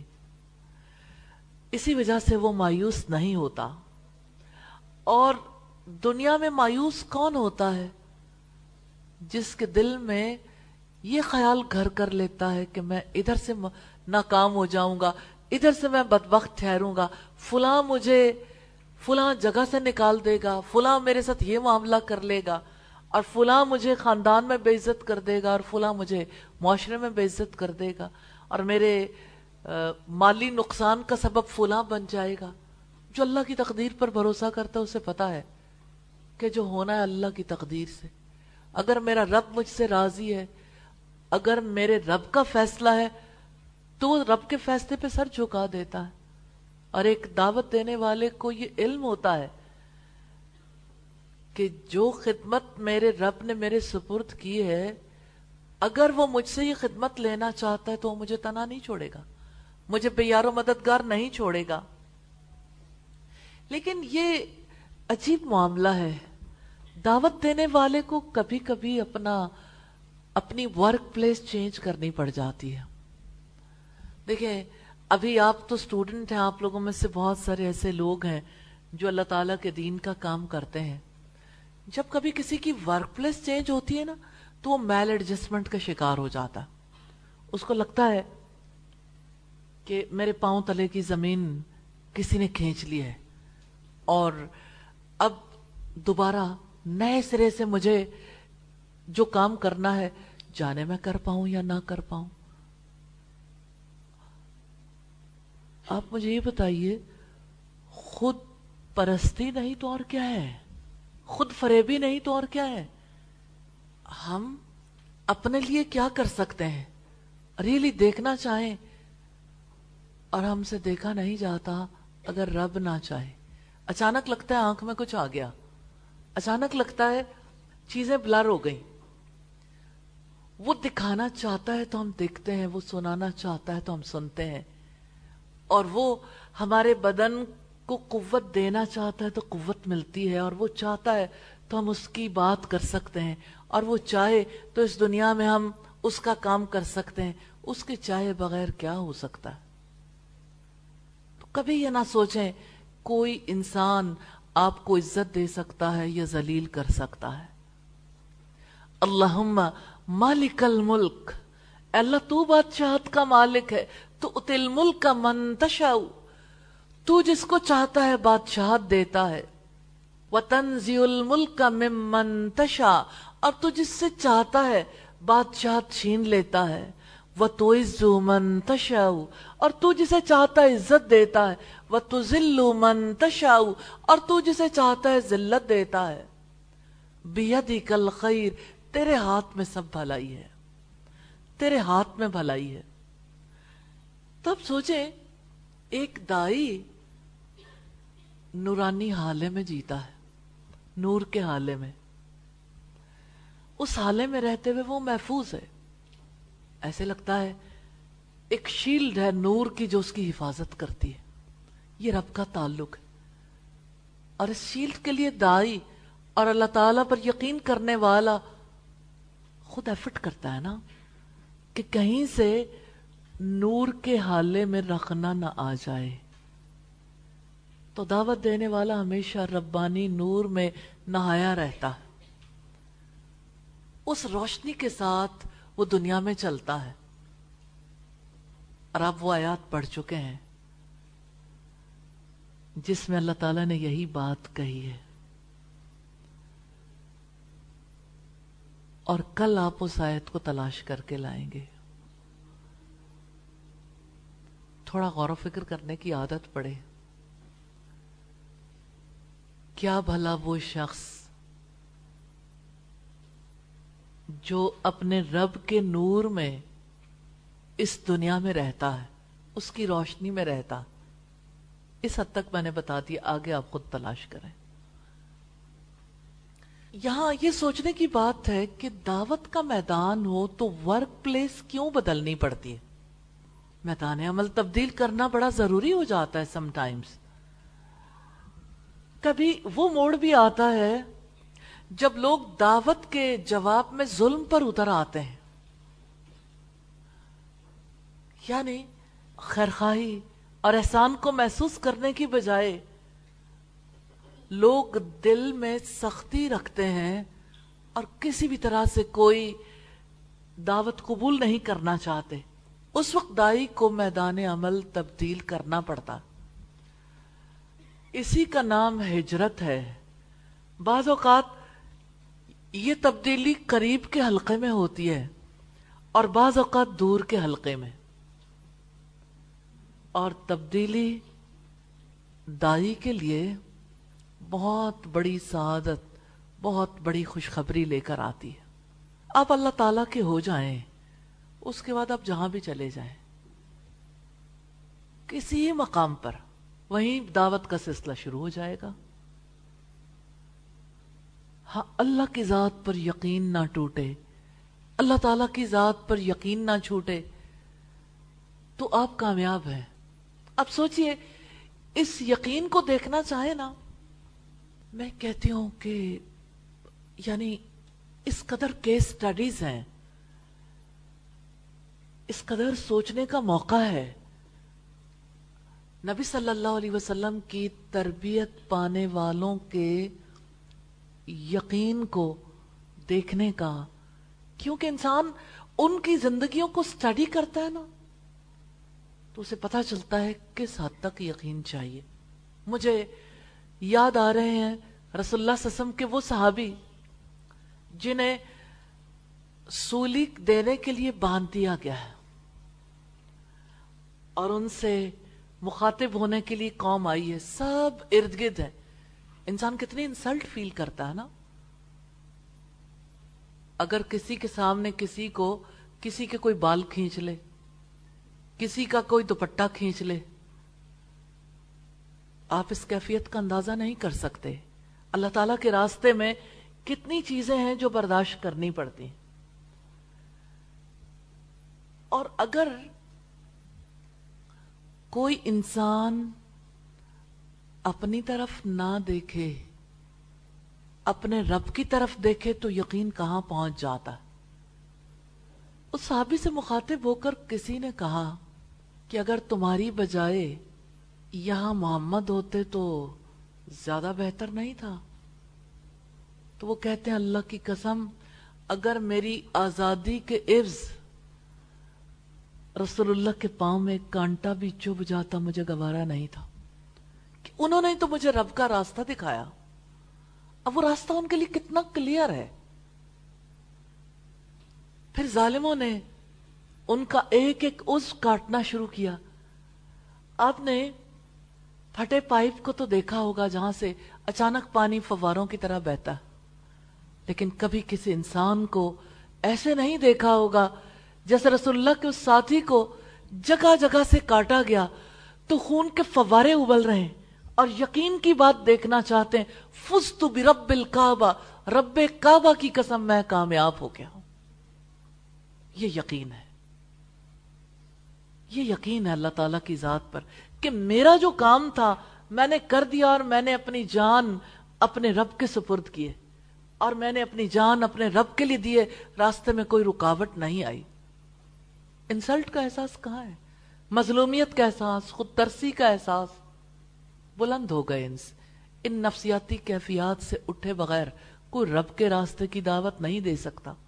کوئی زمانے میں بڑا کردار ادا نہیں کر سکتا۔ تو کبھی کبھی ورک پلیس یوں بھی بدلتی ہے کہ کسی کو دعوت کی بجائے سولی پہ چڑھنا پڑتا ہے۔ اور سولی پہ چڑھنے والا بھی دعوت دے جاتا۔ حضرت ابو ذر کہتے تھے، اپنے نرخرے پہ ہاتھ رکھ کے، اللہ کی قسم، اگر مجھے یہ پتا ہو کہ ابھی میری گردن کٹ جائے گی، پھر بھی میں جاتے جاتے بھی حدیث سنا جاؤں گا۔ کہ جو بات میرے ذمے قرض ہے میں وہ ضرور بتا دوں گا۔ اب آپ اپنے آپ کو کتنا عالی ہمت پاتے ہیں۔ الو ہمت جو ہے اللہ تعالیٰ کی ذات پر یقین سے آتا ہے۔ عالی ہمتی ورنہ تو لوگ کم ہمت رہتے ہیں۔ اور وہ ارد گرد دیکھتے ہیں اچھا کون ہے جہاں پہ میں اپنی کم ہمتی کا بوجھ ڈال سکوں؟ امی۔ امی اجازت نہیں دیتی۔ ابو اجازت نہیں دیتے۔ شوہر۔ اور بہت کچھ۔ ہمارے حالات ایسے نہیں۔ ابھی میں پڑھ رہی ہوں۔ میں جاب کر رہی ہوں۔ ابھی ہمارے حالات اجازت نہیں دیتے۔ یہ سارے جواب ظاہر کرتے ہیں کہ بندے کے اندر یقین نہیں ہے۔ وہ رب کا نہیں ہے، وہ کسی کا بھی ہے۔ وہ رب کا نہیں ہے۔ وہ جیسے عجیب بات ہے، وہ راجہ انور نے کتاب لکھی جھوٹے روپ کے درشن پنجاب یونیورسٹی کے حوالے سے۔ تو اس میں ایک واقعہ لکھا۔ تو انہوں نے لکھا کہ ہمارے قریبی ساتھی شاید امید الیکشن میں کھڑے ہو گئے تو ہم نے کہا کہ ان کے لیے جو ہے وہ ہم یعنی کیمپین کریں اور لوگوں کو کنونس کرنے کے لیے نکلے تو انہیں ہم نے کندھوں پہ اٹھا لیا سب لوگوں نے اور نعرے لگانے شروع کر دیے، نہ ماں کا، نہ باپ کا، شاید امید آپ کا۔ اچھا یہ بات میں نے اس لیے سنائی ہے کہ نہ رب کا، نہ رسول کا۔ یعنی جو نہ اپنے رب کا ہے، نہ رسول کا ہے، نہ دین کا ہے، وہ امی کا ہے، ابا کا ہے، شوہر کا ہے، حالات کا ہے۔ تو وہ اگر ان حالات کے حوالے ہونا چاہتا ہے، تب بھی مٹی کے نیچے جائے گا۔ تو عظیم زندگی گزار کے نہیں جائے گا۔ ریلی زمانے میں وہ لوگ جنہوں نے بہت بڑے کام کیے، وہ اپنی ذات سے اٹھے تھے۔ انہوں نے اپنے رب سے تعلق جوڑا تھا۔ تو آپ کیڑوں کی طرح بھی زندگی بسر کر کے جا سکتے ہیں اور عظیم انبیاء کی طرح ان کے پیچھے پیچھے زندگی بسر کر کے جان سے جا سکتے ہیں۔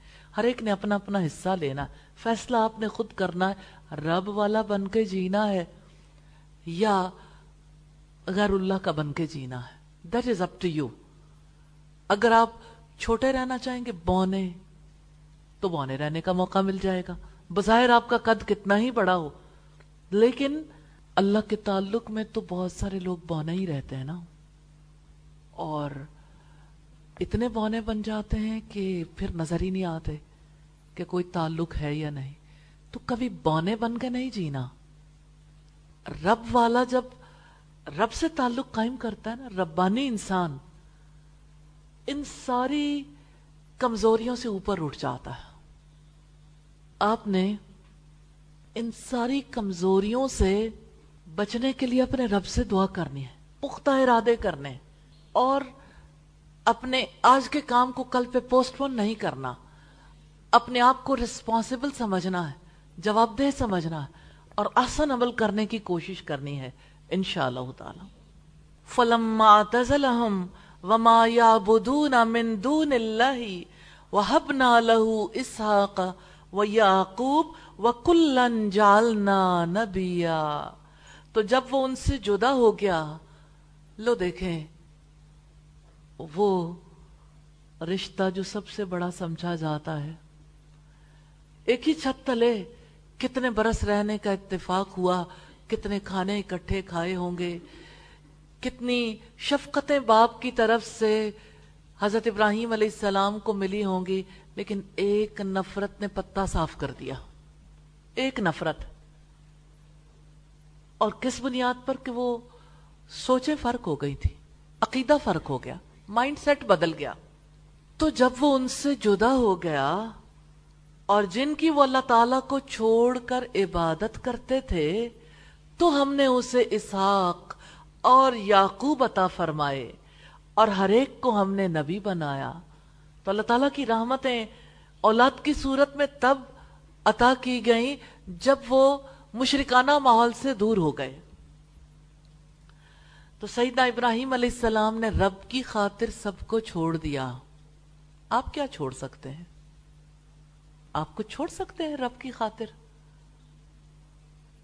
ذرا اپنے اندر جھانک کے دیکھیے، وہ کیا چیز ہے جو آپ چھوڑ سکتے ہیں؟ اور پانچ چیزیں ایسی لکھیے گا آج جو رب کی خاطر آپ چھوڑ سکتے ہیں۔ اور پانچ چیزیں لکھیے گا جو نہیں چھوڑ سکتے۔ تو جو نہیں چھوڑ سکتے، ممکن ہے وہاں پہ آپ کو زیرو مل جائے۔ لیکن وہ زیرو نہیں ہوگا پلس فائیو اور کیا کچھ چھوڑ سکتے ہیں؟ ممکن ہے وہاں پر کسی کا زیرو آ جائے۔ لیکن سچ کے ساتھ، سچائی کے ساتھ، اپنے آپ سے اور اپنے رب سے جھوٹ نہیں بولنا۔ اپنے آپ کو پہچاننا تو چاہیے کہ کہاں ہے۔ تو سیدنا ابراہیم علیہ السلام نے رب کی خاطر سب کچھ چھوڑ دیا۔ تو اللہ تعالیٰ نے ان سے کیا معاملہ کیا؟ اللہ تعالیٰ نے فرمایا، ہم نے اسے اسحاق اور یعقوب عطا فرمائے۔ کہاں گئے تھے ابراہیم علیہ السلام؟ عراق سے نکلے تو شام پہنچ گئے۔ اللہ تعالیٰ نے انہیں بہترین لوگ عطا کیے۔ ورک پلیس بدلی ہے نا۔ بہترین ساتھی مل گئے۔ رب نے انہیں تنہا نہیں چھوڑا۔ اللہ تعالیٰ نے انہیں اولاد بھی عطا کی، اعلی مقام بھی عطا کیا تاکہ انہیں جدائیوں کا صدمہ بھول جائے۔ اب آپ دیکھیں دنیا میں رہنے کے لیے سہارا تو انسان کو چاہیے نا۔ پہلے ماں باپ تھے اور ارد گرد رشتے دار تھے۔ اب اللہ تعالیٰ نے اولاد دے دی ہے تاکہ جدائی کا صدمہ دل کے اندر اثر انداز نہ ہو پائے۔ انسان کے لیے اپنی قوم اور گھر والوں سے جدا ہونا سب سے مشکل کام ہے۔ جو کوئی اللہ تعالیٰ کی خاطر کوئی چیز چھوڑتا ہے، اللہ تعالیٰ اس کے عفظ اسے بہتر چیز عطا فرماتا وَحَبْنَا لَهُ إِسْحَاقَ وَيَعْقُوب تو ہم نے اسے اسحاق اور یعقوب عطا فرمائے۔ جیسا کہ ایک اور جگہ یہ ارشاد فرمایا وَوَحَبْنَا لَهُ إِسْحَاقَ وَيَعْقُوبَ نَافِلًا۔ اور ہم نے اسے اسحاق عطا کیا اور یعقوب بھی زائد انعام کی صورت۔ وَكُلًّا جَعَلْنَا صَالِحِينَ۔ اور ہر ایک کو ہم نے نیک بنایا۔ سورہ الانبیاء کی آیت نمبر سیونٹی ٹو ہے۔ تو اللہ تعالیٰ نے سیدنا ابراہیم علیہ السلام کو بیٹے کے ساتھ پوتے کی بشارت بھی دی۔ سیدنا اسحاق علیہ السلام، سیدنا ابراہیم علیہ السلام کے بیٹے تھے جو سیدہ سارا علیہ السلام سے تھے۔ سیدنا ابراہیم کے پوتے سیدنا یعقوب علیہ السلام اور سیدنا اسحاق علیہ السلام، سیدنا ابراہیم علیہ السلام کے بیٹے تھے۔ تو وہ نسل جسے آج ہم بنی اسرائیل کہتے ہیں، وہ یعقوب علیہ السلام سے چلی تھی یعنی ابراہیم علیہ السلام کے پوتے حضرت اسحاق علیہ السلام کے بیٹے سے۔ کیونکہ یعقوب علیہ السلام کو اسرائیل کہا جاتا تھا، اسرا کا مطلب بندہ، ایل کا مطلب اللہ۔ اللہ تعالی کا بندہ اور بنی کا مطلب بیٹے۔ بنی اسرائیل اللہ تعالیٰ کے بندے کے بیٹے یعنی حضرت یعقوب علیہ السلام کی اولاد کو یہ لقب دیا گیا۔ وَكُلًّا جَعَلْنَا نَبِيًّا اور ہر ایک کو ہم نے نبی بنایا۔ یعنی ابراہیم علیہ السلام کو، اسحاق علیہ السلام کو، اور یعقوب علیہ السلام کو۔ وَوَهَبْنَا لَهُم مِّن رَحْمَتِنَا وَجَعَلْنَا لَهُمْ لِسَانَ صِدْقٍ عَلِيًّا۔ سبحان اللہ اور ہم نے انہیں اپنی رحمت سے نوازا۔ ساری دنیا کے لیے رب کا اعلان ہے کہ دیکھو، ابراہیم علیہ السلام نے اگر ہماری خاطر ورک پلیس چینج کر دی تھی، سب کو چھوڑ دیا تھا، تو پھر کیسے رحمتیں ہوئیں ان پر؟ اور ہم نے ان کے لیے سچی ناموری کو بہت بلند کر دیا۔ کیسے ناموری عطا کی؟ آج جیوز کرسچنز مسلم سب کے سب ابراہیم علیہ السلام سے ناتا تعلق جوڑنا اپنے لیے باعث فخر سمجھتے ہیں۔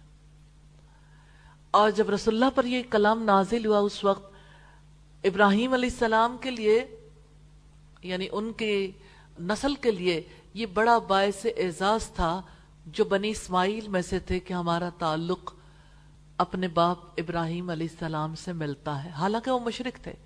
عیسائی بھی، یہودی بھی اس دور میں حضرت ابراہیم علیہ السلام سے اپنا تعلق جوڑتے تھے۔ اسی لیے رب العزت نے فرمایا ماں کا نہ ابراہیم یہودی کہ ابراہیم علیہ السلام نہ یہودی تھے، نہ عیسائی۔ اور اللہ تعالیٰ نے یہ فرمایا، وما كان من المشرقین کہ وہ مشرقوں میں سے نہ تھے۔ تو اللہ تعالیٰ نے سیدہ ابراہیم علیہ السلام کو کیا رحمتیں عطا کی تھیں؟ وَوَهَبْنَا لَهُم مِّن رَحْمَتِنَا۔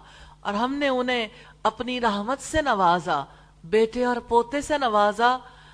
مِّن رَحْمَتِنَا، اپنی رحمت سے مال دیا، اولاد دی، نبوت دی نفع مند علم دیا عمال صالح کی توفیق دی۔ اور ان کی اولاد ساری دنیا میں پھیل گئی اور ان میں کثیر انبیاء آئے۔ مال کیسے ملا تھا؟ ابراہیم علیہ السلام جب عراق سے نکلے تھے تو بے سرو سامان تھے، نہیں جانتے تھے مصر میں جا کے کیسے آباد ہوں گے۔ اور انہیں یہ بھی پتا نہیں تھا کہ میری منزل مصر ہے۔ جسٹ امیجن جب حضرت سارا حضرت لوت علیہ السلام اور حضرت ابراہیم علیہ السلام کو مصر سے باہر روک لیا گیا بادشاہ کے حکم پر۔ کیا کوئی امیجن کر سکتا ہے؟ کہ حضرت سارا کو مال عطا کرنے کے لیے پکڑا گیا تھا۔ بظاہر تو بات اور تھی، کیونکہ بادشاہ حسن پرست تھا اور وہ ہر خوبصورت عورت کے بارے میں چاہتا تھا کہ اس کے حرم میں پہنچا دی جائے۔ تو حضرت سارا کو اس طرح سے جب بادشاہ کے دربار میں پہنچایا گیا، بادشاہ نے بری نیت سے جس وقت ہاتھ بڑھایا اور سیدہ سارا نے اپنے رب سے توسل اختیار کیا۔ رب سے دعا کی تو اللہ تعالیٰ نے بادشاہ کا ہاتھ گویا پتھر کا کر دیا، لوہے کا کر دیا۔ بادشاہ کو علم ہو گیا کہ یہ عورت عام نہیں ہے۔ اس لیے اس نے اللہ تعالیٰ کو تو نہیں دیکھا، اس عورت کی طرف دیکھا اور کہا، اگر تو مجھے پہلے والی حالت پر لے آئے تو میں تجھے مالا مال کر دوں گا۔ تو سیدہ سارا نے اللہ تعالیٰ سے دعا کی ہاں مومن ایسے ہی ہوتا ہے اس وقت دعا کی کیونکہ انہوں نے دیکھا تھا کہ یہ بادشاہ بدنیت ہے۔ لیکن اپنے رب پر بھروسہ تھا کہ رب نے پہلی بار بچایا نا، دوسری بار دعا کر لی کہ یا اللہ اسے اچھا کر دے۔ جب دعا کی تو اس موقع پر اللہ تعالیٰ نے بادشاہ کے توسط سے اتنا مال دلوا دیا جو ان کے گزر بسر کے لیے بہت کافی تھا۔ اور ایک اور نسل چلانے کا سامان بھی۔ بنی اسرائیل کی نسل تو چلنی تھی بنی اسماعیل۔ حضرت اسماعیل علیہ السلام کی نسل چلانے کے لیے ان کی والدہ محترمہ جو اس وقت نوخیز لڑکی تھی، سیدہ حاجرہ۔ بادشاہ کی جانب سے سیدہ حاجرہ بھی سیدہ سارا کو عطا کی گئی۔ پھر اللہ تعالیٰ نے ان کے دل میں ڈالا کہ وہ اس نوجوان لڑکی کو جو بہت عبادت گزار ہے، ابراہیم علیہ السلام کو ہبا کر دیں۔ پھر حضرت اسماعیل علیہ السلام پیدا ہوئے اور اللہ تعالیٰ کا گھر آباد ہوا۔ جب ان کی والدہ اور انہیں مکہ کی بیاب و گیا وادی میں اکیلا چھوڑ دیا گیا۔ تو بظاہر حالات کچھ اور طرح سے نظر آ رہے ہوتے ہیں۔ اور اللہ تعالیٰ کی خفیہ تدبیر سے انسان کی سربلندی کے لیے کیسے انتظامات ہو رہے ہوتے ہیں؟ تو دراصل یہ سب کچھ کس لیے تھا؟ رب العزت نے فرمایا، اور ہم نے ان کے لیے سچی ناموری کو بہت بلند کر دیا۔ سبحان اللہ۔ اللہ تعالیٰ نے بت پرستوں کو چھوڑ دینے اور ہجرت کرنے کے عز رحمت عطا کی تھی، تاکہ وہ ان کی رفیق رہے تنہائیوں میں ساتھ دے۔ وجعلنا لہم لسان صدق علیا اور ہم نے ان کے لیے سچی ناموری کو بہت بلند کیا۔ یعنی خلیل اللہ کا خوبصورت تذکرہ لوگوں کی زبانوں پر رہتا ہے۔ اور لسان صدقن سے مراد اچھا تذکرہ ذکر جمیل ہے۔ تو اللہ تعالیٰ نے یہ فرمایا کہ ہم نے ابراہیم علیہ السلام کو سچی ناموری عطا کی تھی۔ لوگوں کی زبانوں پر ان کا ذکر جمیل رہتا ہے۔ وہ ان کا احترام اور اطاعت کرتے ہیں۔ یہ نبوت کے بعد بڑا انعام ہے۔ اللہ تعالیٰ نے سچی ناموری ہجرت کے عرض عطا کی تھی۔ وَجَعَلْنَا لَهُمْ لِسَانَ صِدْقٍ عَلِيًا اور ہم نے ان کے لیے سچی ناموری کو بہت بلند کر دیا۔ نیک کام کرنے والے ہر شخص کے لیے اللہ تعالیٰ کا وعدہ ہے کہ اس کی نیکی کے مطابق اسے سچی شہرت عطا کرے گا۔ اور ابراہیم علیہ السلام کا شمار تو ائمہ محسنین میں ہوتا ہے۔ اللہ تعالیٰ نے انہیں سچی، جس میں جھوٹ کا کوئی شائبہ نہیں تھا، ظاہر و باطن میں غیر مخفی ثناء حسن عطا کی۔ ان کے ذکر خیر، ان کی ثناء حسن اور ان کے ساتھ محبت نے مشرق اور مغرب کو بھر دیا ہے۔ یعنی ہر کوئی ان کی، ان کا نام آتے ہی ان کے دلوں میں محبت ابھر آتی ہے۔ اور مخلوق کے دلوں میں ابراہیم علیہ السلام کی محبت سما گئی ہے۔ لوگوں کی زبان پر ان کا ذکر، ان کی مدھو سنا جاری ہو گئی۔ وہ پیروی کرنے والوں کے قائد اور رہنمائی حاصل کرنے والوں کے رہنما بن گئے۔ ہر زمانے میں ان کا ذکر خیر نئے نئے اسالیب میں لوگوں کی زبانوں پر جاری رہا۔ یہ اللہ تعالیٰ کا فضل ہے اور وہ جسے چاہتا ہے اپنے فضل سے نوازتا ہے اور اللہ تعالیٰ فضل عظیم کا مالک ہے۔ اللہ تعالیٰ کی بے شمار رحمتیں اور سلامتیاں ہوں ان پر۔